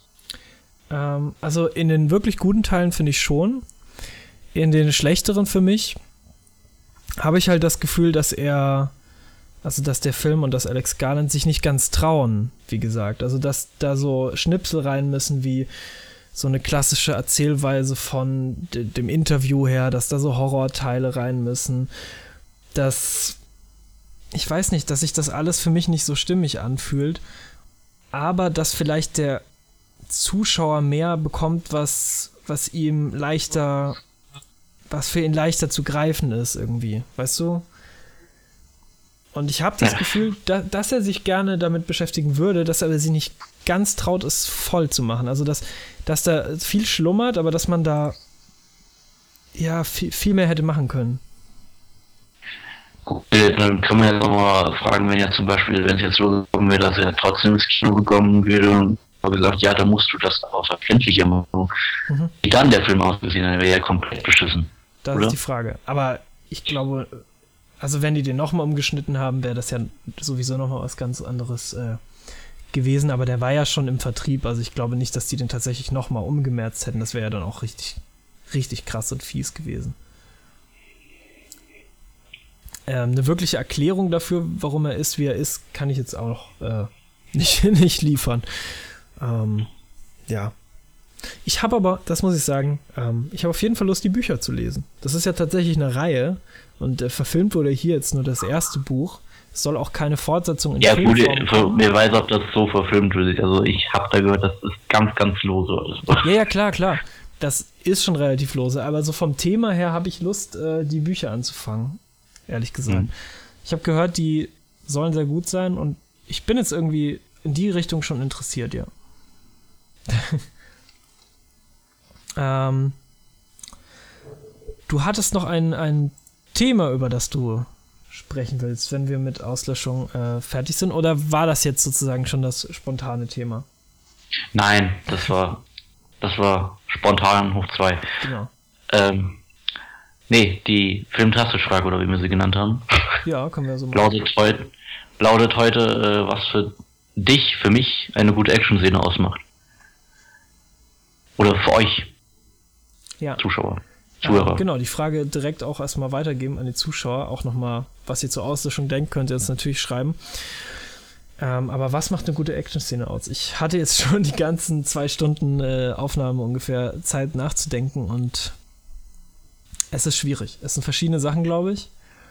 Ähm, du brauchst jemanden, der Action versteht, für mich persönlich. Der Action auf eine Art und Weise verfilmt, dass sie vermittelt wird, wie sie passiert auch und dass du irgendwie den Impact auch, auch spürst. Also, ah, dass, dass du Schläge wirklich förmlich ein bisschen ähm, auch wahrnimmst als das, was sie sind. Keine Ahnung, wenn jetzt zum Beispiel ein Jackie Chan ähm, ja so tolle Schnitttechniken hat, dass er zuerst den, den Schlag filmt, wie er passiert und dann in der zweiten Szene, also im Cut, da nochmal ein bisschen zurückgeht. Weißt du, was ich meine? Hm. und der Schlag dann nochmal kommt. Das ist ja zum Beispiel ein ganz cleverer Kniff. Ähm, Negativbeispiel für sowas ist dann ja zum Beispiel äh, Taken-Reihe oder ähnliches, die dann halt einfach, oder äh, James Bond, äh, wie heißt der? Quantum der, Trost. Der genau. genau. Ähm, die, Alter, wie diese erste Action, die sowas von verschissen nochmal kacke geschnitten genau. ist, ey. Ähm, die ist vielleicht, vielleicht ganz cool als Verfolgungsjagd, aber die ist so versch so kacke geschnitten. Ja, also die, die sehe ich auch so als äh, Beispiel für richtig beschissenen Schnitt, weil das ist einfach schlimm. Das ist einfach krass hektisch, super unübersichtlich und das ist auch ein wichtiges Thema für Action, Übersicht. Ja, ja das ist mein äh, Punkt, den ah, ich anbringen wollte. den nehme ich dir dann mal nicht. Für mich ist Übersicht das A und O eine Action-Szene. Ja. Ich hasse schnelle Schnitte. Ich weiß, was sie bewirken sollen. Ich weiß, dass das Schnelligkeit und Hektik und Stress verursachen soll beim Zuschauer. Aber für mich macht das einfach nur Wut. Mhm. Ja, stimme ich dir zu. Also Übersicht ist unheimlich wichtig. Und das wird leider oft auch vernachlässigt. Ähm, ich muss wissen, wo sind meine Figuren? Was ist die Umgebung? Wo ist wer gerade? Und wenn ich dann äh, zum Beispiel einen Superheldenfilm habe, wo alle gleichzeitig auf einem Platz kämpfen, dann muss das so gemacht sein, dass ich immer weiß, was wo stattfindet Weil sonst verliere ich so schnell den Überblick und damit auch das Interesse für die ganze Szene. Ähm, das ist gefährlich. Und das ist dann keine gute Action-Szene. Eine gute Action-Szene weiß ich, was passiert. Und die vermitteln mir das zu jeder Zeit. Und genau, da, da ist Übersicht dann eben wichtig. Übersicht gepaart mit einem guten Schnitt. Und guter Choreografie. Das ist dann das nächste Ding. Das halt auch cool aussieht. Äh, wie, keine Ahnung, The Raid Taken. oder sowas. Äh, was Taken? Ich wollte Raid sagen. Was ist das eigentlich denn Taken, Alter? Ja, Taken ist halt auch so dieses Schnittbeispiel, ne? Da ist andauernd Cut, Cut, ja. Cut, weil halt auch äh, Liam Neeson jetzt vielleicht nicht mehr der wahnsinnig dynamische Elasto-Boy ist, ne? Da machst hm. du halt dir einfach den Actionfilm, in dem du ganz viele, ganz viele Schnitte machst und das ist für mich auch einfach ein totales Negativbeispiel. Ich habe jetzt nicht so viel von Taken gesehen, nur den ersten Film, aber den fand ich auch schon nicht so pralle. Ähm, ja, oder Transformers geht auch oft, glaube ich, in eine ähnliche Richtung, auch wenn ich das ja auch nicht wirklich gucke. Ja. Aber man sieht ja die Ausschnitte dann doch oft genug. Und wenn man dann sowas wie Mad Max mal dagegen stellt, der ja auch wahnsinnig tolle Action-Szenen hat, die ja ohne wahnsinnig viel Schnitte auskommen und die trotzdem. Äh, vor allen Dingen, äh, der Regisseur war George Miller. Ja. Äh, ja. Äh, das ist ein Meister, der einfach versteht, wie man äh, Autounfälle inszenieren kann. Das, ja. das zieht sich durch alle, die ersten drei Mad Max-Filme, die sind zwar qualitativ dann äh, nicht so hochwertig wie jetzt der neueste, aber Autounfälle konnte in allen drei äh, Mad Max-Filmen fantastisch inszenieren. Das ist, glaube ich, auch eine hohe Kunst. Ich bin mir sicher, in Schweinchen Babe und Happy Feet kam das auch gut zur Geltung. Ja. Aber ja, ja, das ist, wie ich meine, so, du spürst diese Unfälle halt richtig und du weißt, selbst bei dem Chaos, das auf diesen Wegen stattfindet bei Mad Max Fury Road, du weißt, was passiert. Ne? Und das ist, das ist halt auch das große Kunstwerk. Du weißt, was, was passiert, wer ist wo, wer bedroht wen, was genau geht vor, das, das merkt man. Und das ist am Ende die richtig große Kunst, das hinzukriegen, weil ich glaube, Actionfilm machen ist extrem schwer. Es gibt richtig ja. viele beschissene Actionfilme. Das Problem ist, die beschissenen Actionfilme werden trotzdem noch gefeiert. Ja. Oft ja. Oder, oder also sind gute Actionfilme. Also so, so ein Gespür zu haben für, für Action und wie du sie verfilmst, ist, glaube ich, wirklich, wirklich äh, eine große Herausforderung. Ähnlich auch wie, wie man Leute zum Lachen bringt, sozusagen. Äh, Comedy halte ich auch für, für eine Sache, die oft unterschätzt wird, wo man auch viel Zeit, denke ich, äh, investieren muss in, in, Fehlschläge, um da erstmal hinzukommen an einem Punkt, wo du es wirklich auch kannst. Ähm, ja, das ist, das ist eine hohe Kunst und wird vielleicht unterschätzt. Also so ein richtig guter Action-Regisseur, Regisseur, zum Beispiel George Miller, das ist einfach eine hohe Kunst. Das musst du auch erstmal schaffen. Das kann nicht jeder. Das ist natürlich auch nicht das Metier von jedem. Wenn jetzt irgendwie ein, äh, ein Tarkovsky zum Beispiel hinstellst mit seinem Stalker, der wird dir vermutlich keine wahnsinnig aufregende Action-Szene verfilmen können, weil das einfach nicht sein, sein Stil ist. Ne? Das DVD-Cover sagt ja. das DVD-Cover, ja. Ähm, ähm, aber da gibt es ja welche, was, die das einfach gut können.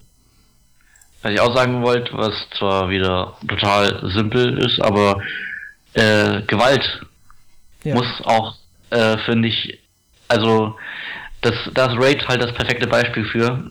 Äh, er hat eine, er hat eine Hammerkamera, also du siehst, hast tut komplette Übersicht und die Gewalt ist einfach, es tut alles weh, da tut alles weh. Mhm.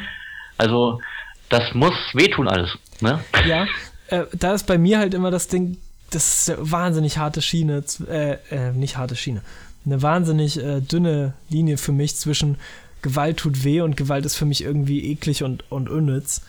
Und es, du musst es schaffen, ein bisschen was zu zeigen, aber gleichzeitig auch nicht zu viel, meiner Meinung nach. Es, es gibt ja Filme, die zeigen auch gar nichts von ihrer Gewalt und trotzdem ist sie unheimlich äh, einschlagend. Ja, das geht dann aber um die, das sind dann, das geht ja, aber sind das dann wirklich so Actionfilme, sondern mehr so Thriller, finde ich. Dann meistens dann eher Thriller, ja, klar. Ähm, aber trotzdem haben die ja meistens einen heftigen Effekt. Aber wenn wir jetzt über Action-Szenen reden, ja, da ist das dann eigentlich äh, was anderes, ja. Aber genau wie du schon sagst, das sind so Kampffilmen, dass die, dass die Schläge sozusagen, dass die richtig wehtun, dass man, dass man sieht, da, pass da passiert was, da sitzt was. Das ist halt auch auch wichtig. Oder generell, dass du weißt, es steht irgendwie was auf dem Spiel und nicht ja, wir wollen zum fünften Mal die Erde in die Luft jagen oder sowas, sondern irgendwas, was uns wirklich auch ja, ja wenn die Erde in die Luft jagt, da spielt, wenn die Erde in die Luft geht, dann spielt ja, steht ja viel auf Spiele, ne? Ja. naja, he naja, heutzutage irgendwie nicht mehr so viel. Wenn du es 2012 ja. guckst, wie egal ist mir das denn? Oder sonst irgendein Roland Emmerich-Film oder äh, wie heißen die anderen? Ähm, all diese Weltuntergangsfilme, die sind einem doch scheißegal. Ja, oder Weltuntergangsfilme, Actionfilme? Schon zum Teil, oder? Oder wenn ich einen Superheldenfilm habe, in dem es darum geht, bla bla will die Welt zerstören, ist das mal. Äh, so ein Typ will, will mit, äh, mit seiner Jeans, wo, wo, wo für sein Gürtel drei Steine zur Verfügung stehen. ja, aber meistens sind die interessanteren Schurken doch die, die nicht alles kaputt machen wollen, sondern die, die was Bestimmtes wollen. Keine Ahnung. Jetzt vergleich doch mal äh, Apocalypse aus X-Men Apocalypse mit dem Joker. Ist jetzt ein sehr hinkender Vergleich, ich weiß, aber ist einfach also zum Beispiel X-Men Apocalypse ist für mich ein gutes Beispiel, weil da ist es einfach so ein, alles geht kaputt und es war mir so egal, weil alles so, das ist so überbordend und überladen und man kennt das inzwischen auch so auswendig. Dieses ja, aber gut, wenn du, wenn du, wenn, wenn, wenn du einen, einen Bösewicht hast, der Apokalypse heißt, ja war das jetzt auch nicht, dass er eine Bank ausräumt, oder? Natürlich nicht. Aber man sollte das mit persönlicheren Schicksalen irgendwie verbinden. Keine Ahnung, mit eher macht was richtig Fieses auf einer psychischen Ebene auch, dass er irgendwie einen Menschen zerstört oder das Leben von einem bestimmten Menschen und nicht zehn Großstädte, in denen wir keinen einzigen Charakter haben, den wir kennen. Das ist halt leider so, dass uns das dann weniger Spannung gibt, finde ich persönlich. Und mehr dazu hingeht, dass wir halt andauernd äh, Großstädte fallen sehen, ohne auch nur einen dieser Menschen. Das, deswegen haben sich ja die letzten Jahre die Superheldenverfilmung alle gewohnt zu sagen, oh, diese Stadt ist jetzt sicher, hier können wir kämpfen. Das fing ja mit Batman vs. Superman an, gegenüber Civil War und sowas auch weiter, bis hin, ich glaube, in Justice League kam es jetzt auch nochmal vor, dass man extra jetzt äh, gerade auch so nach sowas wie, ähm, wie ist er, Man of Steel, sicher geht, zu sagen, hier sind gar keine Leute. Aber äh, das. Ja, aber bei Man of Steel muss ich sagen, kann man ja jetzt von DC halten, was man will, aber das ist ja clever gelöst, dadurch, dass du den Batman Superman hast und dann diesen Konflikt dann mit äh, Superman hast. Ja, das stimmt. Das, das, stimmt. das ist vermutlich eine der wenigen Sachen, die da clever gelöst sind. Ja. Ähm, ja, aber das geht ja jetzt auch vom, vom Action-Thema, ups, vom Action-Thema natürlich auch ein bisschen weg. Ich denke mit, ähm, was du gesagt hast, mit Übersicht dass man, dass man weiß, was passiert und wo es passiert eben auch, also so eine räumliche Übersicht sowohl auch. Ich wünsche mir ja so oft einen Actionfilm, das hat, das hat mir letztens bei Free Fire, habe ich mir das letzt gewünscht. Äh, da, da, da, hast du schon so ein Szenario in der Lagerhalle, wo zwei Fronten so im Grunde gegen sich gegenüberstehen. Ich wünsche mir so eine Deckenkamera einfach. Oder einfach, dass diese Situation, diese ganze Situation von einfach mal zeigt, macht's aber nie. Wieso macht das keiner? Finde ich geil. Vielleicht wirst du da, da noch fündig. Du meinst äh, Free Fire von Ben Wheatley oder was? Genau, den. Ah, den wollte ich mir auch mal angucken. Aber er ist nicht so super geil, habe ich gehört. Ich glaube, dir wird er nicht gefallen. Okay. der, der, ich finde, der, der schießt im wahrsten Sinne des Wortes irgendwann sein Pulver halt so nach. Okay. Also, die schießen, dann, die schießen sich dann zwei, zehn Minuten kaputt und dann denke denk ich mir so, okay, das geht jetzt noch 50 Minuten. Ja, gut. Ja, gut. Also. Also du weißt, wie es ausgehen wird und also du weißt nicht, wie es ausgehen wird, aber du siehst den Trailer und du weißt, was du kriegst so. Okay. es ist ein Experiment, was sicherlich für manche funktioniert, dass äh, 90 Minuten lang geschossen wird in der Halle, aber für mich hat es nicht funktioniert. Ja gut. Ähm, ich äh, will mich gerade auch ein bisschen zurückziehen. Ich glaube, ich will den auch gar nicht gucken. Ich fand der High Rise schon scheiße. ja, gut, aber Ben Reedley, das muss man ihm ja gestehen. Ich habe bis jetzt auch noch keinen Film äh, wirklich gut, äh, auch gut, Kill ist ganz geil, ähm, so überkrass von ihm gefeiert, aber ähm, jeder Film ist ja was anderes von ihm. Also jeder, das ist so der, der neue Danny Boy so ein bisschen. Also es sind schon viele interessante Sachen dabei, das stimmt. Also es reizt mich schon irgendwie, ja. Aber ich habe so das Gefühl, er ist nicht so mein Filmmacher. Andererseits, ich habe auch bisher nur High Rise gesehen, also Killers, Sightseers und so weiter, Field, Field in England. Ähm, alles noch nicht äh, bei mir passiert. Muss ich vielleicht nochmal mit ihm probieren, aber ich habe das Gefühl, das ist nicht so, nicht so mein Typ. Mal gucken. Vielleicht entwickelt sich da nochmal was. Ähm, Gut, dann wollen wir uns ja? aus der Zone verabschieden. Genau, ich wollte gerade sagen, dann wollen wir uns mal aus der Zone verabschieden. Äh, schreibt uns doch, was ihr zu den Filmen äh, sagt und auch, was ihr von der Frage haltet, beziehungsweise eure Antwort. Was ist für euch eine gute Action-Szene? Ihr könnt ja auch mal Beispiele liefern. Ich meine, wir haben jetzt mit äh, Mad Max Fury Road und was hatten wir noch? Hauptsächlich negative Beispiele dann eigentlich, ne? Äh, The Raid. The Raid, genau, zum Beispiel. Den habe ich ja eigentlich noch gar nicht gesehen, aber Gucken. Ich, ich, ich kenne Ausschnitte. Den guckst du. Ja, den gucke ich, den guck. Kommt auf die Niklas-Liste. Ähm, genau, dann verabschieden wir uns aus der Zone. Ähm, wir freuen uns auf eure Kommentare. Ihr könnt uns immer gerne Feedback schreiben. Auch gerne mal was auf iTunes, auf Soundcloud, auf Facebook, Twitter. Findet uns überall. Filmtastisch.com ist die Anlaufstelle oder eben Soundcloud Twitter ist auch so regelmäßig äh, von uns, denke ich, besucht. Da kriegt ihr das Neueste mit. Und was in der nächsten Folge passiert, wissen wir noch nicht genau. Es geht bald los mit Catherine Bigelow. Da freuen wir uns schon drauf. Ob das schon die nächste Folge wird, ist noch unsicher. Das erfahrt ihr dann einfach beim nächsten Mal, würde ich sagen. Das wissen wir selbst noch nicht. Jo. Dann vielen Dank fürs Zuhören, vielen Dank fürs äh, Mitreden, Niklas, und auf Wiedersehen. Tschüss. Tschüss.